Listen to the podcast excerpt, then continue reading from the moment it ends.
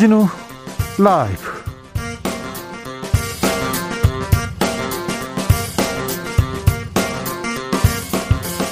(2022년 3월 17일) 목요일입니다. 안녕하십니까. 주진우입니다. 윤석열의 당선 윤석열 당선인의 인수위 인선 마무리돼 가고 있습니다. 전문성과 경험 고려했다는 지적 나오고 있는데요. 인수위원 24명 중에 군 댓글 공작으로 재판을 받 고 있는 인사가 있고요. 또 부동산 전문가가 한 명도 없다는 점이 또 논란이 되기도 합니다. 윤 당선인의 인선 스타일로 보는 차기 정부 그려보겠습니다. 김재원, 강기전 전 청와대 정무수석과 함께합니다. 검찰총장 출신 윤석열 대통령 당선인 아, 선거 과정에서 검찰 권력 복원 외쳤는데요. 공수처 폐지 가능성도 언급했고요. 법무부 장관의 검찰 수사 지휘권 폐지 공약도 내놨습니다. 윤석열 정부와 검찰과의 관계 어떻게 될까요? 국회 법사위 민주당 간사인 박주민 의원과 이야기 나눠보겠습니다. 지방선거가 두 달 앞으로 다가왔습니다. 출마 불출마 이어지고 있는데요. 윤석열 정부가 닻을 올리고 바로 이어지는 지방선거라 관심 집중됩니다. 이번 지방선거의 정치적 의미와 최대 승부처 김민아 기자와 알아보겠습니다. 나비처럼 날아 벌처럼 쏜다. 여기는 주진우 라이브입니다.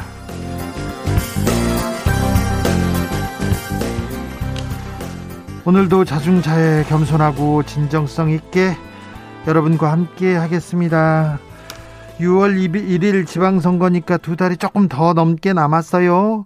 선거, 지방선거 어떻게 기대하고 계신가요? 그리고요, 대통령 집무실이 연일 화제입니다.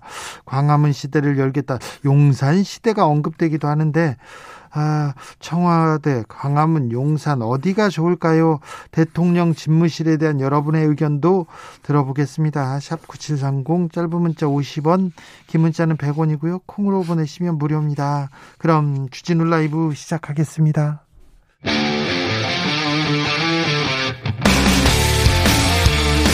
탐사보도 외길 인생 20년. 주 기자가 제일 싫어하는 것은? 이 세상에서 비리와 부리가 사라지는 그날까지 오늘도 흔들림 없이 주진우 라이브와 함께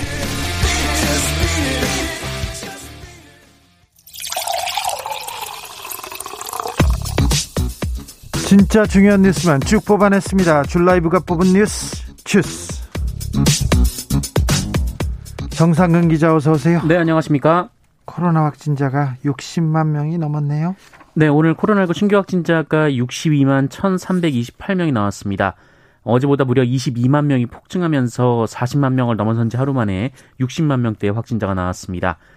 아, 정부는 전문가용 신속 항원 검사 양성 결과까지 확진으로 인정하면서 숨어있던 확진자 상당수가 포함된 데다가 어제 누락된 인원까지 포함돼서 확진자가 증가했다라고 설명했습니다. 어, 그러면서 오늘까지 하루 평균 확진자가 38만 7천 명 정도로 어, 예상치였던 일평균 37만 명에 도달한 상태라면서 어, 전문가와 당국의 예측 모형을 종합하면 이번 주나 늦어도 다음 주 초반에 정점에 도달할 것으로 본다라고 설명했습니다. 많아도 너무 많이 나오네요. 다들 좀 조심하시고 어, 거리두기 좀 지켜주셔야 되겠습니다. 네. 마스크 잘 쓰고 또 손 소독도 잘 하시고요. 사망자도 너무 많이 나옵니다. 네, 어제 코로나19로 사망한 사람은 429명으로 코로나19 사태 이후 처음으로 400명대를 기록했습니다. 어, 이에 대해서도 방역 당국은 그 오미크론 감염으로 인한 사망과 기저 질환으로 인한 사망을 정확히 구별하기는 어렵다라면서 어, 현장에서는 사망자의 50% 정도가 기저 질환을 가진 상태에서 오미크론에 감염된 상태라고 말하고 있다라고 설명했습니다. 네. 이제 누가 걸려도 누가 걸려도 이상하지 않을 정도로 많은 사람들이 걸리고 있습니다. 각별히 좀 조심하셔야 됩니다. 윤석열 당선인의 인수위 구성 마무리 돼 가고 있습니다. 네, 당선인 측 김은혜 대변인은 오늘 경제, 과학, 기술, 교육, 사회복지, 문화 등 세 개 분과의 간사 및 인수위원을 발표했습니다. 어, 이로써 인수위원회 구성이 모두 마무리됐고요. 이르면 내일 오전 현판식을 갖고 본격 업무에 돌입할 예정입니다. 구성을 보면 안철수 인수위원장의 권영세 부위원장, 원희룡 기획위원장, 김병준 지역균형 특별위원장, 박주선 취임식 준비위원장 등이 있고요. 또 기획조정 인수위원으로 추경호 국민의힘 의원, 이태규 국민의당 의원, 어, 최종학 서울대 교수, 경제1분과에는 최상목 전 기재부 차관, 김소영 서울대 교수, 신성환 홍익대 교수, 경제 2분과에는 이창양 카이스트 교수, 왕윤종 동덕여대 교수, 유웅환 전 SK 혁신그룹장, 어, 고산 TIDE Institute 대표, 어, 그리고 외교안보분과에는 김성한 전 차관, 김태효 전 대통령 전략기획관, 이종섭 전 합참 차장, 정무사법 행정분과에는 이용호 의원, 유상범 의원, 박순애 서울대 교수, 과학기술교육분과의 박성중 의원, 김창경 한양대 교수, 남기태 서울대 교수, 사회복지분과의 이미자 의원, 안상훈 서울대 교수, 백경란 성균관대 교수, 김도식 서울시 정무부시장 등입니다. 네. 삼성이 에버랜드 노조 와해 조직적으로 개입한 사실이 인정됐습니다. 네, 에버랜드 노조, 를 무너뜨리기 위한 삼성그룹 차원의 조직적인 불법 활동이 있었다라는 사실을 대법원이 최종 인정했습니다. 대법원 2부였죠? 네, 대법원 2부는 오늘 업무방해와 노동조합 및 노동관계 조정법 위반 등 혐의로 기소된 강경훈 전 삼성전자 부사장의 상고심에서 원심의 징역 1년 4개월 선고를 확정했습니다. 네. 어, 경찰 출신인 강경훈 전 부사장은 2011년 6월부터 2018년 3월까지 삼성그룹 미래전략실에서 근무하며 어용노조를 설립하는 등 방식으로 에버랜드의 노조 활동을 방해한 혐의를 받았습니다. 예. 예, 하급심 재판부는 강경훈 전 부사장은 삼성 노조를 무력화하기 위해 미래전략실과 에버랜드 인력을 동원해서 어, 주도 면밀한 계획을 세워 실행에 옮겼고 노조에 상당한 피해를 안겼다라고 판단했고요. 어, 강경훈 전 부사장이 실제 실행했거나 구체적으로 보고받지 않았다 하더라도 이 최초의 노사 전략을 구체화했다라는 점에서 공모행위로 인정할 수 있다라고 봤습니다.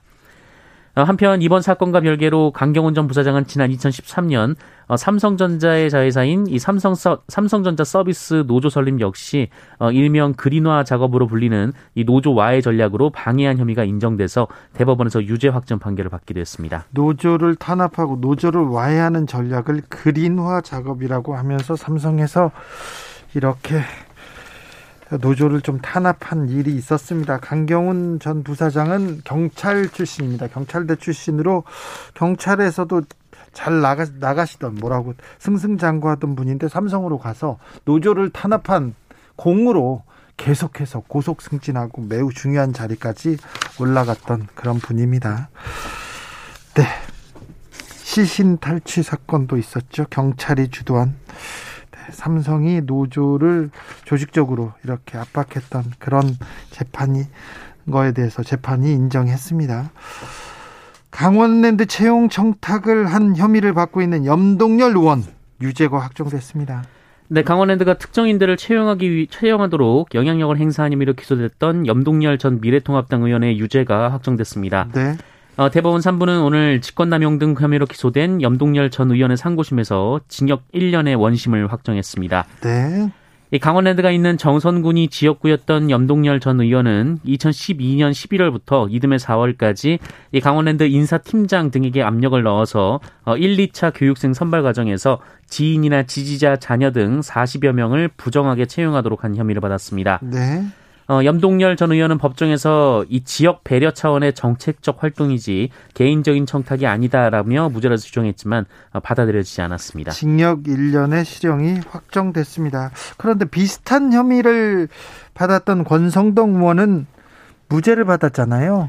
네, 지난달 대법원은 역시 강원랜드 채용 비리 의혹과 함께 연루된 어, 국민의힘 권성동 의원에 대해서는 무죄를 선고했습니다. 어, 권성동 의원은 최응집 전 사장으로부터 강원랜드 현안 관련 청탁을 받은 뒤 그 대가로 자신의 비서관을 경력 직원으로 채용하게 한 혐의 등을 받았는데요. 어, 법원은 권성동 의원이 청탁을 받은 것도 맞고 또 비서관이 최응집 사장의 지시로 채용된 것도 맞지만 이 권성동 의원과 최응집 전 사장이 공모했다는 혐의를 검찰이 입증하지 못했다라며 무죄를 선고한 바 있었습니다. 네. 지지자 지지자 자녀, 지인 자녀 40여 명을 부정 채용한 혐의로 염동열 전 의원은 유죄를 확정했습니다. 네, 비슷한 혐의의 권성동 의원은 무죄가 확정됐고요. 총선 전에 특정 정당을 지지하라고 이렇게 호소했던 정광우 목사 무죄가 확정됐네요. 네, 21대 총선 전 집회에서 특정 정당 지지를 호소하고 문재인 대통령의 명예를 훼손한 혐의로 기소된 이 정광훈 사랑제일교회 목사의 무죄가 확정됐습니다. 어, 정강호 씨는 21대 총선을 앞둔 2019년 12월 초부터 이듬해 1월 사이 이 광화문 광장 기도회 등에서 여러 차례 이 총선에서 자유 우파 정당을 지지해 달라라고 발언한 혐의로 기소가 됐습니다. 어, 또한 대통령은 간첩이라거나 이 대통령이 대한민국 공산화를 시도했다라는 등 어, 문재인 대통령의 명예를 훼손한 혐의도 받았는데요. 어, 1심과 2심 재판부 모두 해당 발언이 특정 후보에 대한 지지나 반대 의견을 표현한 것이라 보기 어렵다라고 봤고 또 문재인 대통령 명예훼손 혐의도 논리적 비약을 썼더라도 그를 이를 처벌하는 것은 표현의 자유 측면에서 적절해 보이지 않는다라며 무죄를 선고한 바 있습니다. 아, 그리고 오늘 대법원 2부는 이 무죄를 그대로 확정했습니다. 특정 후보 지지를 해달라고 이렇게 계속 발언하고 외쳤는데 아무튼 대법원에서는 특정 후보 지지에 대한 호소나 반대 의견 표현한 것이라고 보기 어렵다고 이렇게 무죄를 확정했습니다. 대법원에서도요. 후쿠시마에서 강진이 발생했습니다. 네, 11년 전 3.11 동일본 대지진이 발생했던 일본 도호쿠 지방에서 어젯밤 11시 36분쯤 강진이 발생했습니다. 네. 어, 규모가 7.4에 이르렀는데요. 이 진앙은 오시카반도 동남쪽 60km 부근이고요. 이 지진의 깊이는 57m, 57km였습니다. 어, 이번 지진으로 동북 지역인 미야기 후쿠시마현에서 진도 6강의 흔들림이 관측됐습니다. 어, 진도 6강은 기어가야 이동을 할 수가 있고 이 고정되지 않은 가구가 대부분 넘어지게 됩니다. 가구가 어, 넘어진 그런 화면 많이 나오더라고요. 아. 네. 그리고 도쿄 시내에서도 진도 4강의 흔들림이 관측되며 어, 2, 3분가량 건물이 크게 흔들렸다고 합니다. 어, NHK가 오늘 오전 9시까지 인명 피해를 집계한 결과 후쿠시마 현과 미야기 현에서 2명이 사망했으며 최소 126명이 부상당했다라고 보도했고요. 또 수도권인 간토와 도호쿠 지방에서는 대규모 정전 사태가 발생하기도 했다라고 보도했습니다. 이 고속철도인 신칸센이 탈선한 일도 있었는데 인명 피해는 없는 것으로 전해졌습니다. 원전이 걱정인데 별 피해 없습니까? 일본 정부는 이 지진으로 원전에는 별다른 이상은 없다라고 밝혔습니다. 아, 다만 후쿠시마 제2원전 1호기와 3호기에서 이 사용이 끝난 핵 연료를 보관하는 이 사용 후 연료 수조의 냉각 기능이 일시 정지됐다가 2시간 만에 정상화됐다라고 밝혔는데요. 어, 하지만 도쿄전력은 후쿠시마 원전 부지안과 주변의 방사선량에 이상은 없다라고 발표했습니다. 미국에서 금리를 인상했습니다. 사실상 제로금리 시대는 막을 내립니다. 네, 미국의 중앙은행 격인 연방준비제도가 현지 시간으로 16일 3년 3개월 만에 기준금리를 0.25%포인트 인상했습니다. 어, 이로써 미국의 기준금리는 현재 0에서 0.25%에서 0.25에서 0.5%로 올라갔습니다. 어, 연준은 지난 2019년 7월부터 금리를 내리기 시작했고요. 코로나19 대유행이 시작된 이후 금리를 아예 0으로 낮춰서 어, 이른바 제로금리 시대를 열었습니다. 네. 하지만 이번 인상에 이어서 올해 남은 6번의 회의에서도 금리를, 금리를 추가로 올리겠다라는 입장이고요. 이 장기적으로 내년 말까지 2.75% 수준까지 올릴 것으로 예상이 되고 있습니다. 그러면 우리도 따라서 올라갈 거 아니에요? 네, 우리 금리도 올라갈 수밖에 없는 상황이고요. 어, 연준의 이런 기조는 최근 물가 상승률이 40년 만에 최고치를 기록할 정도로 심각한 상황을 반영한 것으로 보입니다. 어, 연준은 올해 물가 상승률을 지난해에는 2.6%로 전망을 했는데 어, 이번에는 4.3%로 크게 올렸습니다. 어, 다만 러시아의 우크라이나 침공으로 인한 경제적 어려움을 고려해서 0.5% 인상을 고려하다가 0.25%로 조정한 것으로 보입니다. 네. 우크라이나에 갔던 이근 씨 함께 갔던 두 명은 돌아왔다고 합니다. 네, 유튜브 콘텐츠로 유명해진 이근 전 해군 특수전전단 대위와 함께 의용군 참전을 위해 우크라이나로 출국했던 두 명이 어제 귀국했습니다. 어, 경찰은 이들의 코로나19 자가격리가 끝나는 대로 조사를 할 예정입니다. 앞서 외교부는 이근 전 대위 등을 여권법 위반 혐의로 경찰청 국가수사본부에 고발한 바 있고요. 어, 이 사건은 서울경찰청 국제범죄수사 2개로 이첩이 됐습니다. 아, 우크라이나는 현재 여행 금지 지역이고요. 그 여행 금지를 어기고 무단으로 입국하면 여권법 따른 형사처벌 및 여권에 대한 행정 제재 대상이 됩니다. 한편 이 사망설까지 제기됐던 이근 전 대위는 자신의 SNS에 어, 본인이 살아있다라고 밝혔고요. 어, 폴란드 국경 쪽으로 간 적이 없다라고 말하기도 했습니다. 공사장에서 철근이 떨어져서 40대 노동자가 숨졌습니다. 네, 인천의 한 공사 현장에서 중국 국적의 40대 노동자가 낙하물에 맞아 사망하는 사고가 발생했습니다. 어제 오전 9시 40, 분쯤 어, 인천시 중구 을왕동 한 근린 생활시설 건설 현장이었는데요. 이 40대 외 중국인 노동자가 떨어지는 철근에 맞았고 이 가슴과 머리 등을 크게 다쳐서 119 구급대에 의해 인근 병원으로 옮겨져 치료를 받았으나 어, 숨졌습니다. 사고 당시 고인은 거푸집을 지지하는 철근 구조물을 설치하는 작업을 하고 있었던 것으로 조사가 됐습니다. 어, 중부고용청은 이 공사장의 작업 중지 명령을 내리고 중대재해처벌법 관련 수사에 착수할 예정인데요. 해당 건설 현장은 공사 금액이 이 중대재해처벌법 적용 기준인 50억 원 이상인 것으로 파악이 됐습니다. 50억 원 이상이어서 중대재해처벌법 이렇게 관련 수사에 착수한다고 합니다. 그런데 수사를 하면 뭐합니까? 계속해서 이렇게 사람이 노동자가 숨지는데 아 이런 뉴스는 꼭 안전해주고 이게 절대 안전해 드리고 싶은데 계속해서 공사장에서 계속 현장에서 노동자가 숨지는 일이 벌어지고 있습니다. 줄여야 합니다. 돈 때문에 이렇게 생명과 안전이 무시되는 그런 나라에는 아, 네. 안 되죠. 막아야 합니다. 주스 정상근 기자 함께 했습니다. 감사합니다. 고맙습니다. 2919님께서 느슨해진 마음 또는 설마 하는 마음의 확진자가 늘어난 것 아닐까요? 우리 모두 합심해서 코로나 빨리 물리치자고요.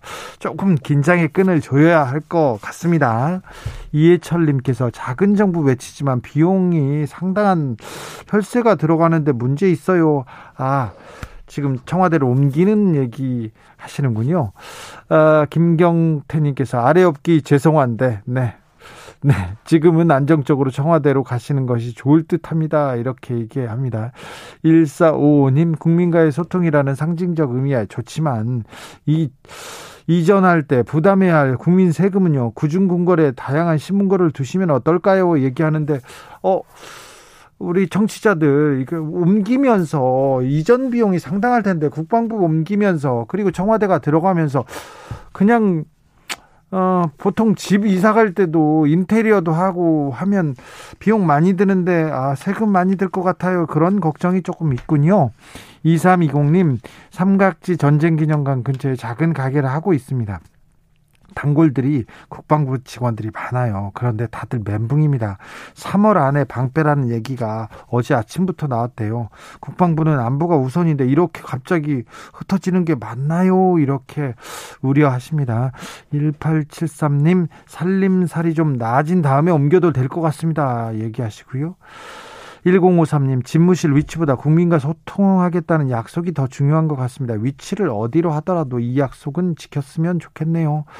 음, 대통령 직무실 용산 국방부 청사로 옮기는 문제 우려하시는 분들 아, 많습니다. 찬성한다. 근데 나는 이런 긍정적인 점 있을 것 같다 하시는 분 메시지도 저희가 들어보겠습니다. 기다리고 있겠습니다. 아, 국방부 청사가 옮기고 군인들을 옮기면 이거 우리 안보는 괜찮을까 그런 생각이 조금 있는 것 같고요. 또 예산 문제도 좀 걱정하시는 것 같습니다. 아무튼 찬성한다 긍정적인 메시지 아, 들어보려고 합니다. 기다리고 있겠습니다. 교통정보센터 다녀오겠습니다. 김한나 씨.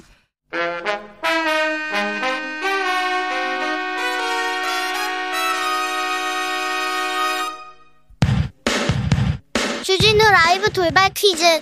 오늘의 돌발 퀴즈는 객관식으로 준비했습니다. 문제를 잘 듣고 보기와 정답을 정확히 적어 보내주세요.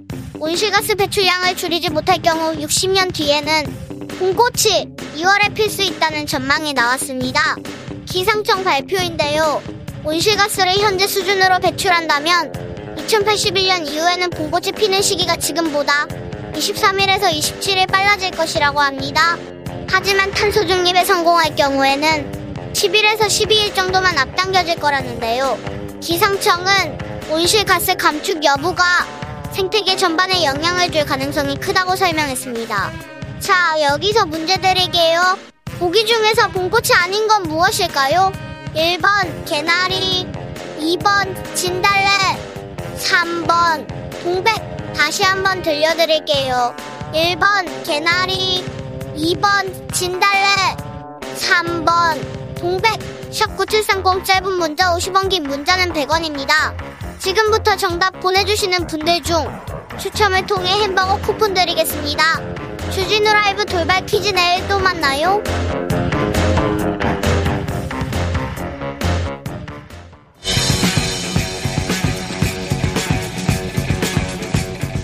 전직 청와대 정무수석 둘이 뭉쳤다. 여당 야당 수석 크로스 김재원 의원 강기정의 기 원기옥.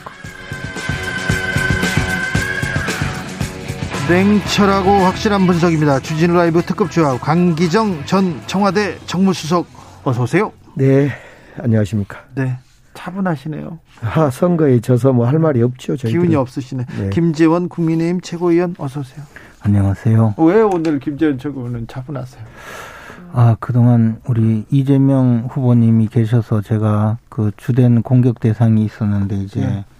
이재명 후보님이 당분간 좀 들어가시니까 갑자기 목표를 상실해서 제가 좀 음, 힘이 쭉 빠졌습니다. 아, 그런- 투지가 없어지니까 이러네요. 투지가 없어져서 그렇다고요? 네.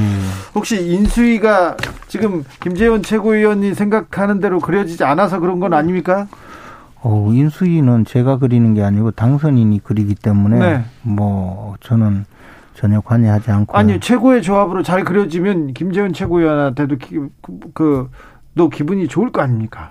어, 뭐 인순이 잘그 꾸려지고 있고요. 네. 저는 이제 또 당 지도부에 있기 때문에 지금 뭐 우리 당도 사실 지방선거를 앞두고 네. 국민의당과의 합당 문제도 있고 또 이제 지방선거 준비 문제도 있고 해서 조금 그 이것저것 신경 쓰는 일이 많습니다. 자, 근데 두 청와대 정무수석한테 물어볼게요. 문재인 대통령하고 윤석열 당선인 어제 밥 먹기로 했는데 몇 시간 전에 그냥 그 안 됐지 않습니까? 불발됐지 않습니까? 요 부분 어디서 뭐가 잘못된 걸까- 걸까요? 강기정 수석님? 인사하고 이제 사면권 사면 MB 사면 두 문제인데요. 그 결국은 저는 이것은 당선자 측에서 예의가 없었다고 봐요. 인사에서는 인사를 협의하면 될 문제인데 알박기 인사하지 말아라 이렇게 협의도 하기 전에 알박기 인사라고 규정해요. 인사권을 갖는 대통령을 모욕 준 거죠.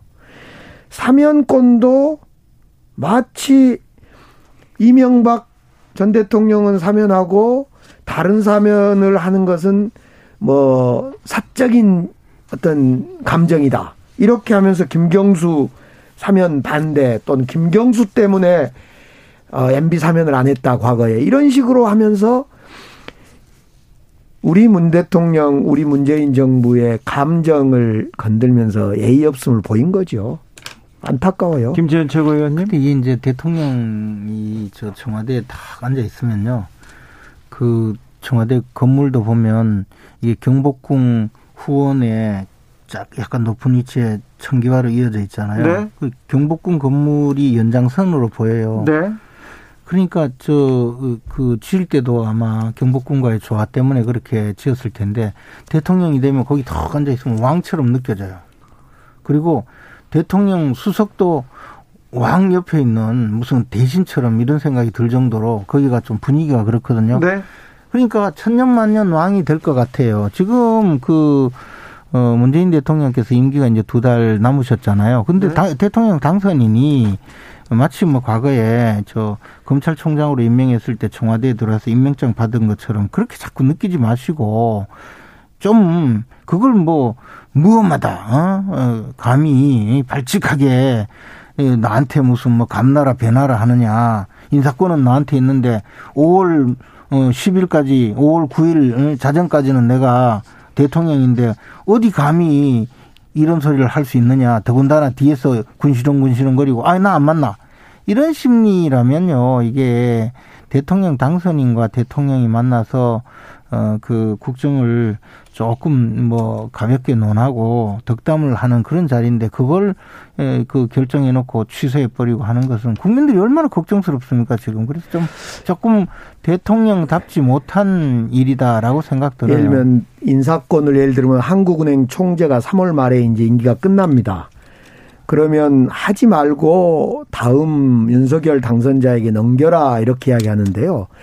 그거야말로 한국은행은 매우 중립성이 필요하는 정치적 중립성이 필요하는 그런 조직인데 윤석열 당선자 측에서 알박기를 하겠다라는 생각이에요. 무슨 말이냐면 지금 한국은행 총재는 이준열 총재는 이주열 이주열 총재는 박근혜 대통령 시절에 하는 총재를 했고 네, 박근혜 대통령이 임명한 사람. 우리 정부 때 임기 4년이 끝나서 또 4년을 연장시켜서 지금 어, 한국은행 총재로 일하고 있어요. 그러니까 한국은행 총재는 누가 임명했냐가 중요한 게 아니라 얼마나 이 경제 정책에서 휘둘리지 않고 금리 정책이나 금융 정책을 잘 쓸 거냐 이렇게 해 나가면 돼요. 근데 마치 우리 문재인 정부가 하면 알바끼고 이렇게 보니까 이 인사 정책을 하지 말라는 거예요.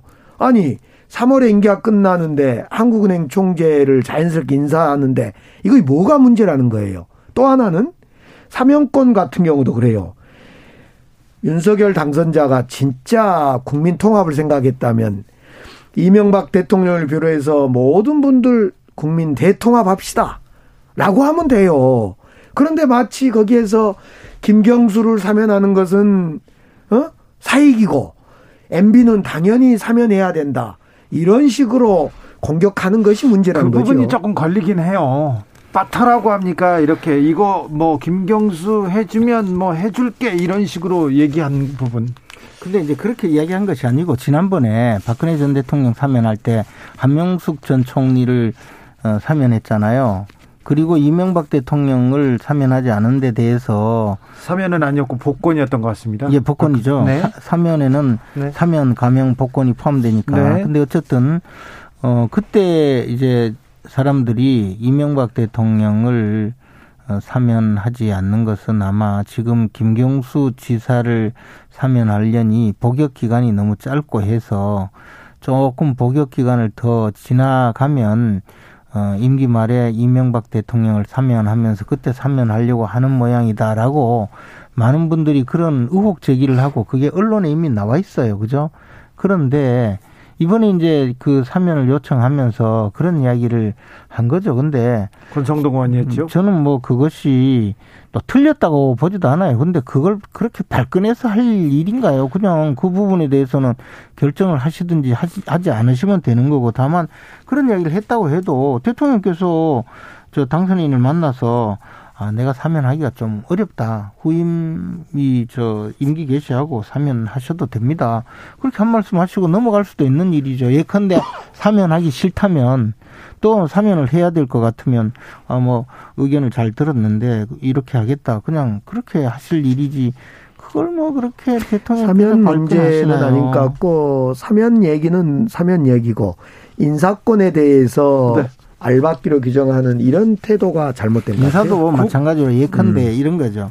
이제 우리 정부 그 대통령이 국정 수행을 하면 직접적으로 그 서포트하는 게 정부 부처잖아요. 그리고 정부 부처에서 뭐 결정된 정책이나 어, 사업 같은 것을 에, 실행하는 경우에 정부 그 유관기관이나 산하단체나 또는 공기업 등이 좀 있는 경우가 있어요. 그렇죠. 산하단체들이요. 그래서 그분들도 사실은 이제 대통령의 정책을 집행하는 실질적인 효과가 있을 수 있는데 네. 그 그분들이 전문성을 갖춘 분이 그러니까 들어오는 이것은 경우는 국민들이 오해를 하니까 근데 산하 단체나 아니 네. 잠깐 이런 게 아니에요. 한국은행 총재예요. 그러니까. 한국은행 총재 자리이기 때문에 그렇군요. 예. 그러니까 한국은행 총재는 더하죠. 왜냐하면 그 한국은행 총재가 금융통화위원장으로서 금리를 결정하고 통화를 조절하는데 이것은 사실은 정부의 경제 정책과 관련이 있어요. 아니에요. 그렇게 생각하니까 알박기라고 그런 거예요. 아니라니까 자, 그게 아, 그 자리는 네. 그게 그- 그래서 무슨 이야기냐 하면 어 임기가 지금 3월 달에 끝나잖아요. 그러면 4월,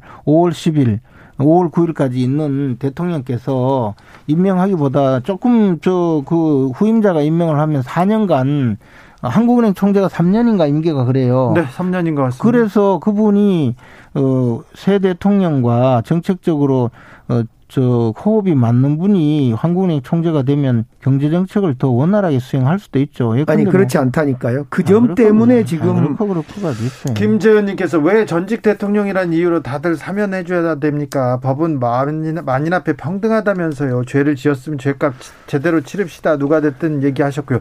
9909님께서 그런데요. 김재현 최고위원님 물어보고 싶 싶어요. 청와대에 계시면 청와대에 계시면 저 천년만년 왕 곁에 있는 기분이었어요? 물어보는데요. 뭐 저는 뭐 그게 아니고 빨리 나가야 된다는 생각도 했었죠. 그런데 네. 청와대에 있으면서 마치 궁궐에 있는 사람들처럼 네. 그렇게 또 어, 느끼는 분들도 사실 있죠. 그래서 네. 청와대 구조는 바뀌는 건 맞다고 생각합니다. 자, 인수위가 인선이 마무리돼가고 있습니다. 내일 오전에 현판식 열리는데요. 인수위 어떻게 잘 꾸려지고 있는 것 같습니까? 윤석열 정부의 모습이 좀 보이기도 합니까?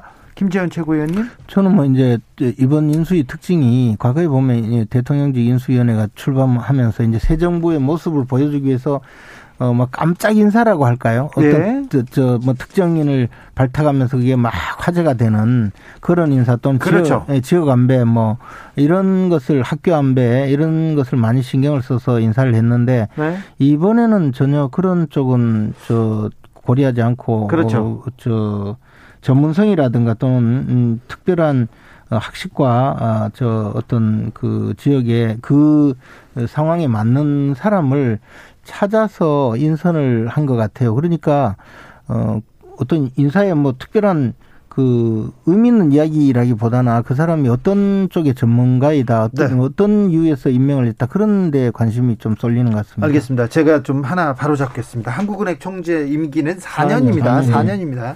자, 어떻게 보셨습니까? 윤석열 당선자는 공약이나 정책에서 어, 상대적으로 부실했다는 것은 국민들의 생각이었습니다. 작게 준비했고 또 공약과 공약이 충돌한 것도 있고 그래서 그만큼 인수위가 중요할 겁니다. 그래서 인수위가 이 두 달 동안 활동을 통해서 국정과제를 잘 챙겨보고 국정과제를 잘 선정하는 중요한 자리라는 점에서 인수위가 잘 구성되고 또 네. 운영됐으면 하는 마음입니다. 단지 이제 우리 윤석열 당선자의 인수위가 아무래도 사람이 그렇게 많지 않습니다. 그러다 보니까 이제 MB 정부, 박근혜 정부 때 어, 출신했던 인사들을 많이 쓰는 건 당연하고 또 그래야 한다고 보고 그러나 늘 야당에서 지적했던 것처럼 그 좀 편견 없이 폭넓게 인사를 좀 써도 괜찮을 것 같아요. 네. 그런데 이제 우리 호남 출신 이영호 의원님도 계시고 그럽니다만 호남 출신의 인수위가 없다 이런 지적도 있는 건 사실입니다. 네. 저는요. 저는 뭐 좀 제가 좀 특수관계여서 이런 얘기를 드리기는 좀 그렇습니다. 이명박 전 대통령 주변 분들이요. 친이계 MB계 인사들이 너무 많아서 오 굉장히 놀라고 있습니다. 김재현 최고위원님은 아, 이명박계 사람들이 너무 많다 이런 지적에 대해서는 어떻게 보시는지요? 그 처음에 그 윤석열 당선인이 이제 정치를 시작할 때 네. 그때 저그 도와준 분들이 과거, 예, 과거 이명박 정부에 참여했던 분들이 상대적으로 많았고 네. 어, 그분들이 아무래도 이제 그 윤석열 당선인과 오랫동안 그래도 1년여 넘게 정치 활동을 했고 호흡을 잘 맞춰서 아마 어, 또 윤석열 당선인은 정치 활동의 경험이 없기 때문에 그분들이 좀더 저 의사소통에 네. 자유롭지 않을까 그런 생각입니다. 그래서 저는 뭐 지극히 정상적인 과정이 아닌가 생각합니다. 걱정할 건 없습니까? 아니 뭐 이명박 대통령이 다시 와서 집권할 것도 아닌데 무슨 걱정이? 아니 그 주변 사람들이 하는 거죠. 그러나 이제 사람이 많은 것이 문제인 게 아니라 사람 중에는 5.18을 폄하했던 사람들이라든가 또 군 댓글 공작에 참여했던 사람들 최순실 국정농단에 참여했던 사람들 이렇게 과거에 어떤 그 국정을 혼란스럽게 했던 사람들이 참여하는 게 문제지. 네. MB 사람들이 많다 적다란 건 중요하지 않는 것 알겠습니다. 1798님께서 윤 당선자님께 어, 청와대 들어가면 재앙적 대통령으로 변하니까 새 대통령께서는 안 들어가려는 마음 충분히 이해합니다. 감사하지만 대통령도 대통령 나름입니다. 초심 변하지 마시고 청와대를 축소 개편 잘 살려 쓰셨으면 좋겠습니다. 얘기합니다. 성인애님께서는 세종시로 오세요. 세종시로. 0926님 당선자 결심대로 추진하세요. 마음속에 좋은 아이디어 많을 것 같아요. 어디로 가든 존중해 줍시다요. 이렇게 얘기했는데 지금 청와대를 떠난다. 광화문으로 간다. 용산으로 간다. 계속 얘기가 나오는데 이 부분은 어떻게 보고 계십니까? 김지현 최고위원님? 일단 지금 보니까 그 용산 국방장관 네. 그 국방부 청사 그리고 세종로의 그 외교부 청사, 네. 정, 어, 세종로 그 광화문 외교부 청사 뭐 이 두 곳이 가장 유력한데 유력한 것 같고 오늘 오후에 결론이 난다고 해요. 네. 그래서 뭐 곧바로 결론이 나겠지만 아무래도 이제 광화문 쪽은 조금 더 그 개방되어 있으니까 국민과 소통한다는 의미에는 좋은 의미가 있고 반면에는 반면에 이제 경호라든가 또는 출퇴근 동안에 여러 가지 그 교통 혼잡 네. 이런 또는 뭐 어 주변 건물에서 이제 도청 가능성 통신 제한 가능성 이런 것이 상당히 또 취약하기 때문에 고려해야 될 요소가 많을 겁니다. 근데 어 국방부 청사는 그런 면에서는 훨씬 저 보안에서는 좋은 측면이 있고요. 다만 국민들과 소통한다는 측면에서는 광화문보다는 조금 덜한 이런 양면성이 다 있기 때문에 그것을 잘 잘 그 검토해서 고려 어, 저 결정해야 될 걸로 생각합니다. 청취자들의 목소리를 들어봤더니 어, 옮기 이전 그냥 집을 이사하는데도 돈이 많이 드는데 세금 너무 많이 드는 거 아니냐 이거 걱정하시는 분들도 많더라고요. 어, 세금이 드는 거는 좀 있지만 이제 정치를 바꾸려면 저는 이제 어 청와대의 구중궁궐에서 네, 대통령이 나와서 어, 국민과 함께 부대끼면서 어, 국민의 생각과 국민의 목소리를 많이 듣는 것 어, 그렇게 할 수 있다면 약간의 비용은 뭐 큰 문제는 아니라고 생각합니다. 저는 이 잘 모르겠어요. 왜 목적을 모르겠고 속도가 잘못된 것 같고 대상지도 잘못된 것 같아요. 목적이란 건 국민과 소통이라 그러는데 예를 들면 국민과 소통하고 장관을 활용한다는 측면에서 청와대 직, 직제 수석도 없애고 그런 거라면 뭐 이해가 돼요. 그리고 또 뭐 소통하기 위해서 광화문에 집무실을 만든다. 세종시에 집무실을 만든다. 그거 이해가 되는데 갑자기 뭐 때문에 이 용산으로 오는지 목적을 모르겠고 속도도 그런데 국방부를 옮기거나 또 조정하면서 하면 국방부의 전략 자산들이 많은데 그거 불가능한 이야기예요. 그래서 취임 전에 이것이 뭐 어떻게 하겠다는 건지 속도도 그렇고 대상지도 예를 들면 세종시 균형발전 정책 때문에 세종시로 가겠다. 뭐 이러면 모르겠는데 지금 그것도 아니란 말이에요. 그래서 저는 이 광화문 시, 시 저 저 아니 청와대 이전 문제는 모르겠어요. 왜 진짜 옮기려고 하는지, 진짜 속뜻이 뭔지 아무것도 이해가 안 돼요.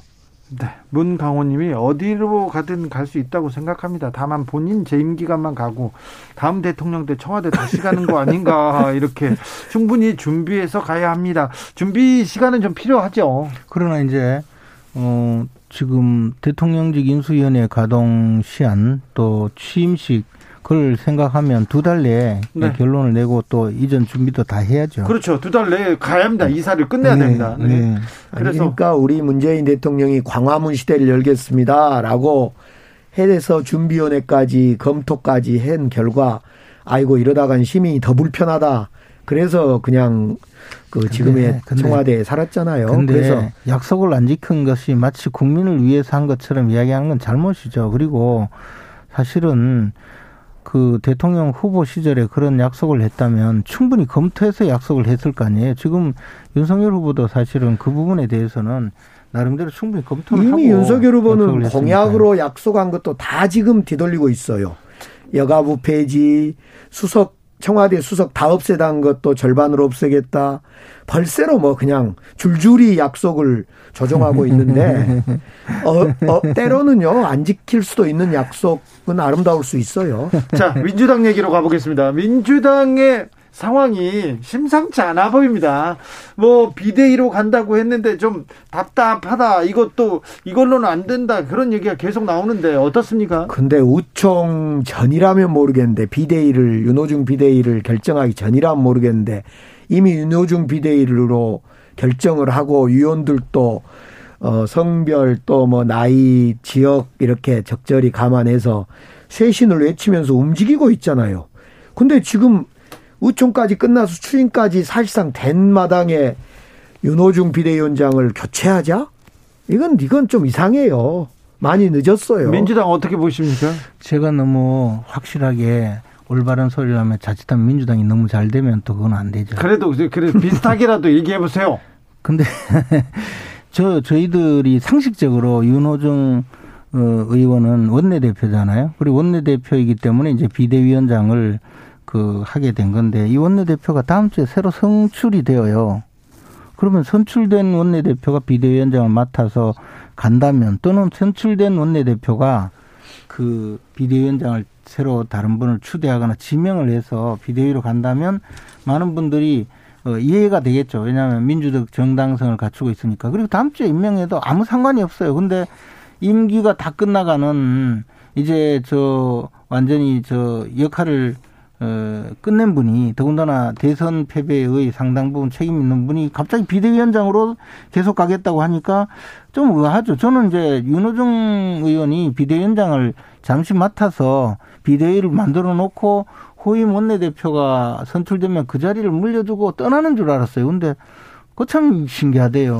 대선에서 패배했습니다. 민주당이 뭐 자, 자짤싸 뭐 그런 얘기도 하지만 어쨌든 졌어요.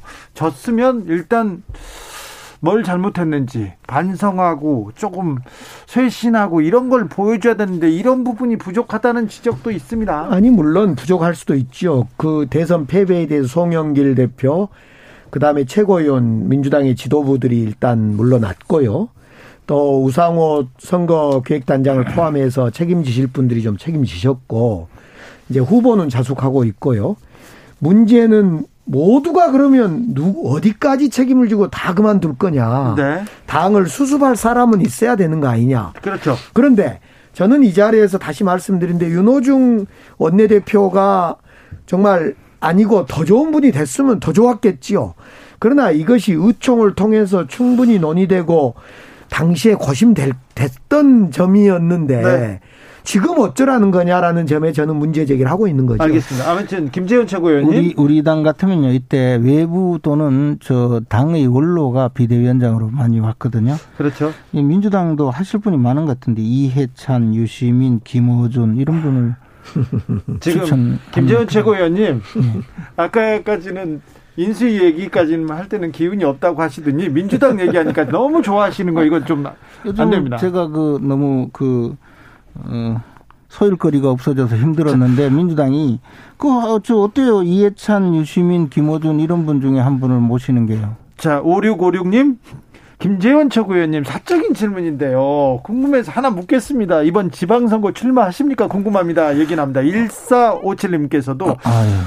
아, 지금 국방부고 청와대고 그것이 문제가 아니고 6일 지방선거가 문제입니다. 최대 경제 대구시장인데 홍준표 대 김재원, 김재원 대 홍준표 정말 비태지겠습니다. 얘기합니다. 아, 이렇게 많은 분들이 사실은 계속 출마하라고 말씀을 많이 하셔서 주말까지 심사숙고해서 다음 주 중에 결정. 고민해 보시고 이건 나중에 얘기하겠습니다. 또 광주 시장에서도 가장 유력한 후보이기 때문에 강기정 수석이 이 얘기도 안 하겠습니다. 대구하고 광주는 접어두고 자 서울 경기 어떻게 됩니까?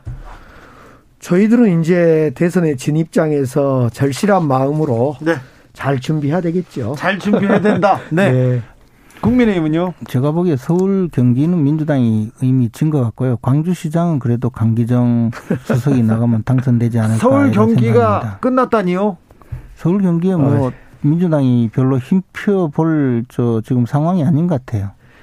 아니 서울 경기 인천이 저희들이 사실은 경기도는 이기고 표수에서는요 서울과 인천은 증거의 사실입니다. 그런데 지금 윤석열 당선자의 첫 모습을 볼 때 국민들이 꼭 박수만 보내고 있지는 않을 것 같아요. 저희들이 아무튼 절실함으로 준비하겠습니다. 그래요. 절실함. 나올 사람 있나요? 전부 안 나올 것 같은데. 서울에서 지금 서울에서 민주당에서 서울에 누가 나오냐 다 손사래를 친다는 그러니까. 그런 그, 그런 얘기 계속 듣고 있죠. 그러니까요. 나올 사람이 없잖아요. 우리 지금 그 전에 나왔던 박영선 후보도 우상호, 있고요. 우상호, 우상호 우상호는 안 나오기로 포기 선언했고 우리 김동연 후보도 있고요. 그럼 뭐 경기도로 간다고. 네, 아무튼 그래서 이 절실함이 있으면 후보들이 또 생길 겁니다. 지금 어차피 이번 지방선거를 아. 포기하지 않을 거고 지자체장, 기초의원, 광역의원, 기초단체장, 서울시장 등이 있기 때문에 이거 포기할 수 있는 건 아니죠. 뭐 좋은 분을 영입을 하시지 그러세요. 뭐 그렇게 하여튼 지도부가 잘 할 겁니다. 예, 보니까 민주당이 지금 어 망연자실에서 서울 수도권 선거를 지금 그 자당의 그, 그 당내 후보를 선출할 생각을 하지 않고 벌써 경기도는 새로운 물결 당의 김동연 어, 후보를 어 거론하고 있는 걸 보니까 아니요. 아, 애초부터 참- 김동연 김- 김동연 김동연 전 부총리는 우리 후보하고 함께 할때 네. 당을 새롭게 만들고자 하는 그런 의기투합이 됐기 그런데 때문에 당을 뭐 합당하지도 않잖아요. 그러면 네, 서울 경기 아직 정해진 거는 아니랍니다. 근데 보니까요 벌써 네, 서울 피한다고 얘기하시려고 그러죠. 지금 민주당이 서울 피한다고. 예, 일패 도지 혼비백산. 응? 아이, 아이, 그, 아니, 도, 지금 서울이, 서울에서 질 것 같으니까 도망가, 그런 거 아닐 겁니다. 예, 뭐 보니까 뭐 적재적소에 지도부에서 사람을 어, 배치할 겁니다. 네. 3066님, 광화문 용산으로 가면 일반 국민이 대통령 막 만날 수 있나요? 아유, 못 만나요, 대통령은. 어, 주변에 갈 수도 없습니다. 그거는 어렵고요. 김치찌개 집에 유명 김치찌개 집에 가서 기다리면 나오실 수도 있습니다. 낮에. 네.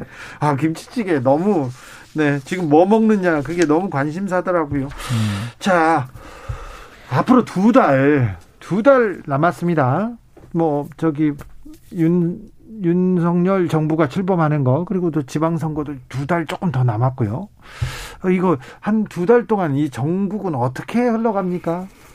지금 이제 어차피 국민들이 문재인 대통령은 이제 임기를 잘 마치고 네. 국정을 저그 지금까지 진행해 오던 것을 좀 잘 마무리하기를 전부 바라고 있어요. 특히 K 방역이라고 그만큼 큰 소리 치시다가 이제 전 세계에서 최고의 확진자를 생산하고 있는 이 지금 코로나 19 사태, 오미크론 사태 이거 어떻게든 좀 어, 마무리 때까지 좀 잘 해주셨으면 좋겠어요. 정말 힘들어요. 전 국민이 무슨 줄바따 맞고 기다리는 것도 아니고 언제 돌아올지도 모르고. 우리 이제 절바다는 아니고요. 김영, 김영 삼 정부에서 IMF가 나서 김대중 대통령은 IMF 극복하는데 당선된 날로부터 총력을 기울였어요. 예.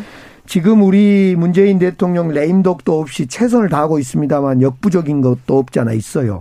지금 윤석열 당선자는요, 청와대 옮긴다, 뭐, 알바끼 인사한다, 이런 말 할 게 아니라, 이 위기, 코로나가 될 수도 있고, 코로나 이후에 경제 위기일 수도 있고, 안보 애교 위기일 수도 있는데, 이 위기 극복에 정말 총력을 기울여줘야 돼요. 못하고 있어요. 지금 무슨 뭐, 청와대로 옮기냐 마냐가 뭐가 지금 민생에 중요합니까? 그렇죠.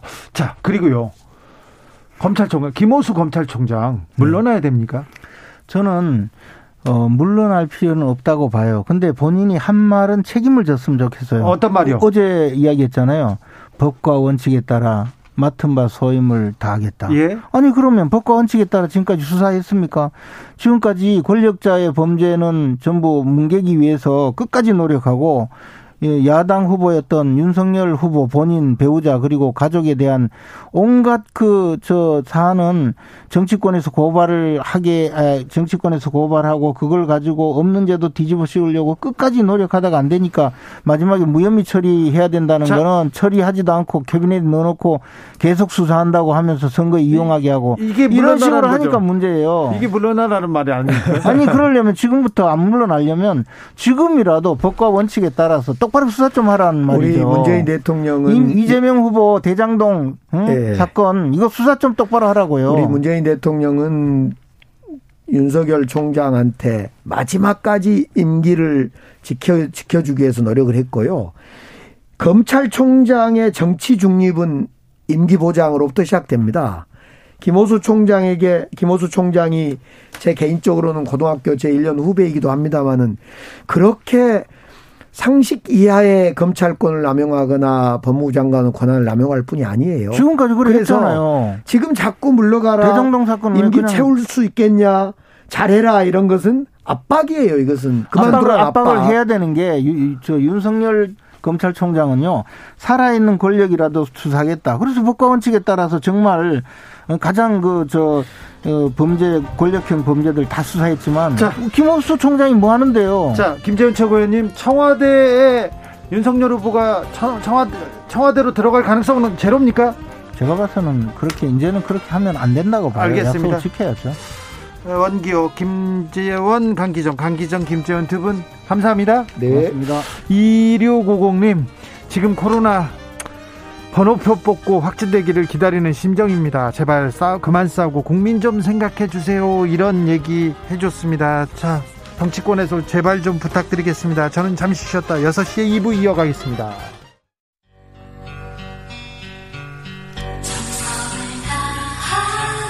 정성을 다하는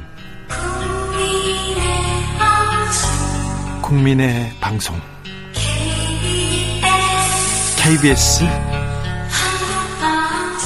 주진우 라이브 그냥 그렇다고요.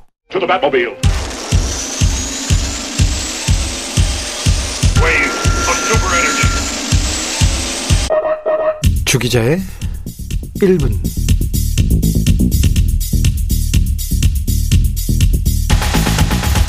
오늘은 파스타를 먹었다죠. 어제는 김치찌개를 먹었고요. 윤석열 대통령 당선인 점심 말입니다. 당선인이 김치찌개를 먹었다는 기사가 100개 가까이 나왔더군요. 100개 가까이. 저는 그게 그렇게 중요한 뉴스인지 저는 잘 몰랐어요. 윤석열 9천원짜리 김치찌개 먹고 즉 석 도심 산책, 꼬리곰탕 짬뽕 이어 김치찌개 혼밥 앉는 윤석열의 점심시간은 꼬리곰탕 짬뽕 김치찌개 메뉴로 엿보는 윤석열 스타일. 그래서요, 혼밥 안 한다는 공약 100% 이행 중이라는 기사까지 나왔더라고요. 소통을 잘한다고요? 스- 그래서 윤석열 스타일이 어떻습니까? 언제부터 김치찌개가 소통의 음식이 되었습니까? 된장찌개 먹었으면 큰일 날 뻔했습니다. 언론이 먹방 말고도 칭송하는 게 있습니다. 패션입니다. 패션. 셔츠 대신 터틀넥 윤석열 룩 떴다. 격식 버리고 민생 집중. 실용의 메시지 터틀넥. 윤석열 룩으로 각인되나? 터틀넥으로 차기 정부의 철학과 민생, 실용정신 강조했다고 이렇게 기사 썼습니다. 정말 그런가요? 날이 더워져가지고 터틀넥 이제 벗으면 어쩌라고 그러십니까? 민생을 포기한 건가요? 언론 기대가 큰 것도 알고요. 잘 보이고 싶은 것도 좀 알겠습니다. 그런데 먹방 패션 말고는 안 보입니까? 남북 문제, 경제, 민생, 코로나 양극화 해소 산적한 과제가 산더미인데 지금 왜 이런 얘기만 하십니까? 언제까지 당선인이 통이동에서 걸었으니 소통 잘 된다 이런 소리나 할 겁니까? 주기자의 1분이었습니다.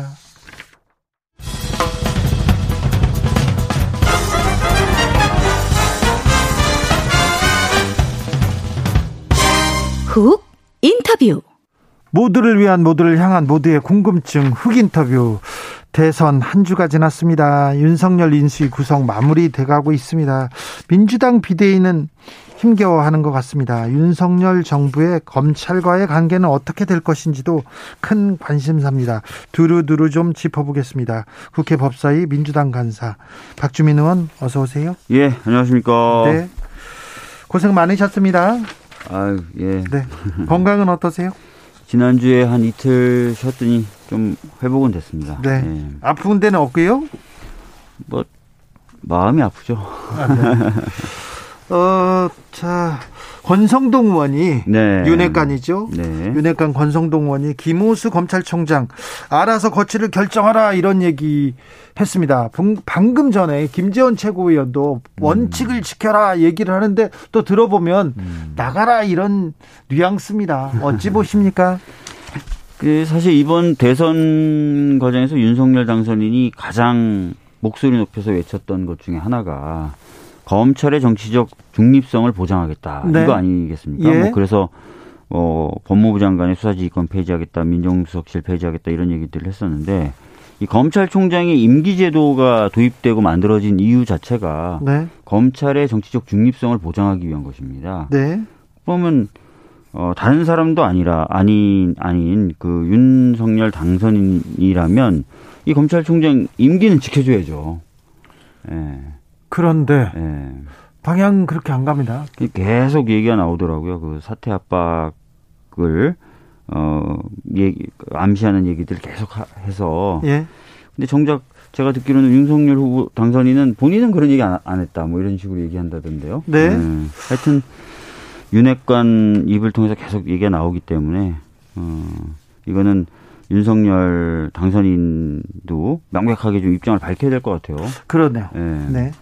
민정수석실 폐지하겠다 이 공약은 어떻게 보시는지요? 민정수석실 폐지의 경우에 이제 윤석열 당선인이 얘기했던 게, 어, 약간 그, 뭔가 세평 수집이라든지 이런 것 등을 하는 과정에서 불법적으로 정보를 수집한다든지 뭐 이런 역할들을 해왔던 것 아니냐 이렇게 얘기를 하는데 사실 민정수석실이 담당하는 역할이 굉장히 많거든요. 예. 어, 대통령에 대한 법률 자문 역할도 하고요. 네.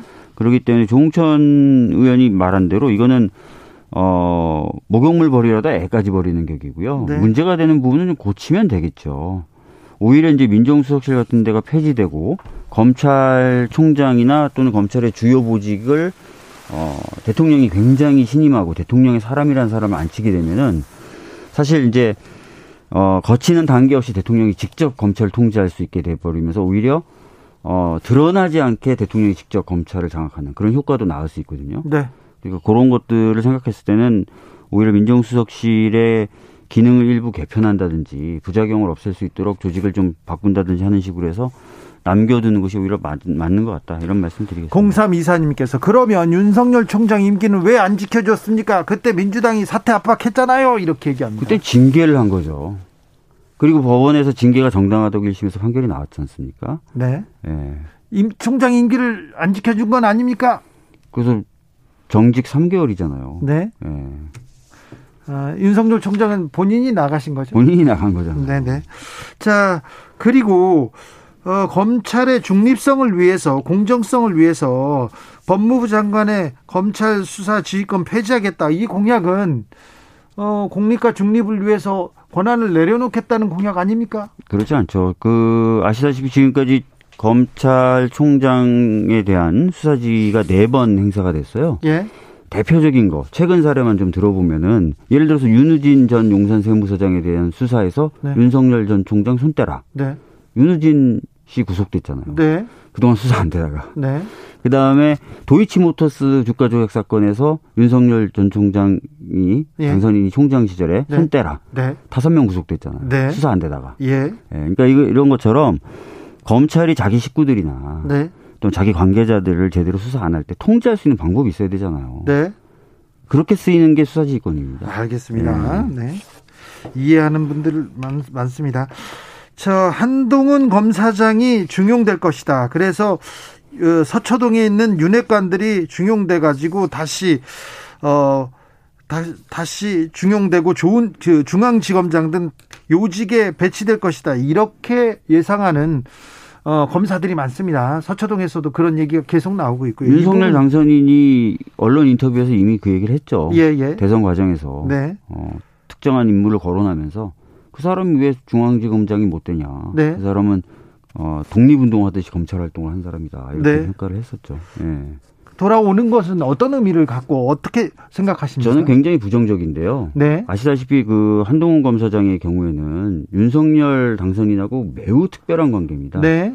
어느 정도 특별한 관계냐면 회사에서 사장하고 무슨 과장이 친하고 연락을 자주 한다. 뭐 일상적으로 있을 수 있는 얘기잖아요. 네. 근데 사장의 사모하고 과장이 특정한 기간에 100번 넘게 뭐 몇백 번씩 카톡과 문자를 주고받는다. 네. 어느 정도 사이일 것 같습니까? 가까운 관계죠. 엄청 가까운 사이죠. 네. 네, 그래서 그 굉장히 가- 특수한 관계고 특별한 관계인데 네. 그런 사람을 이제 서울중앙지검장에 앉힌다. 네. 그 서울중앙지검이라는 게 어떤 데냐면 지금 윤석열 당선인 본인을 포함해서 그 배우자 김건희 여사 네. 관련된 사건들 이런 다수의 사건들이 존재하는 데인데 네.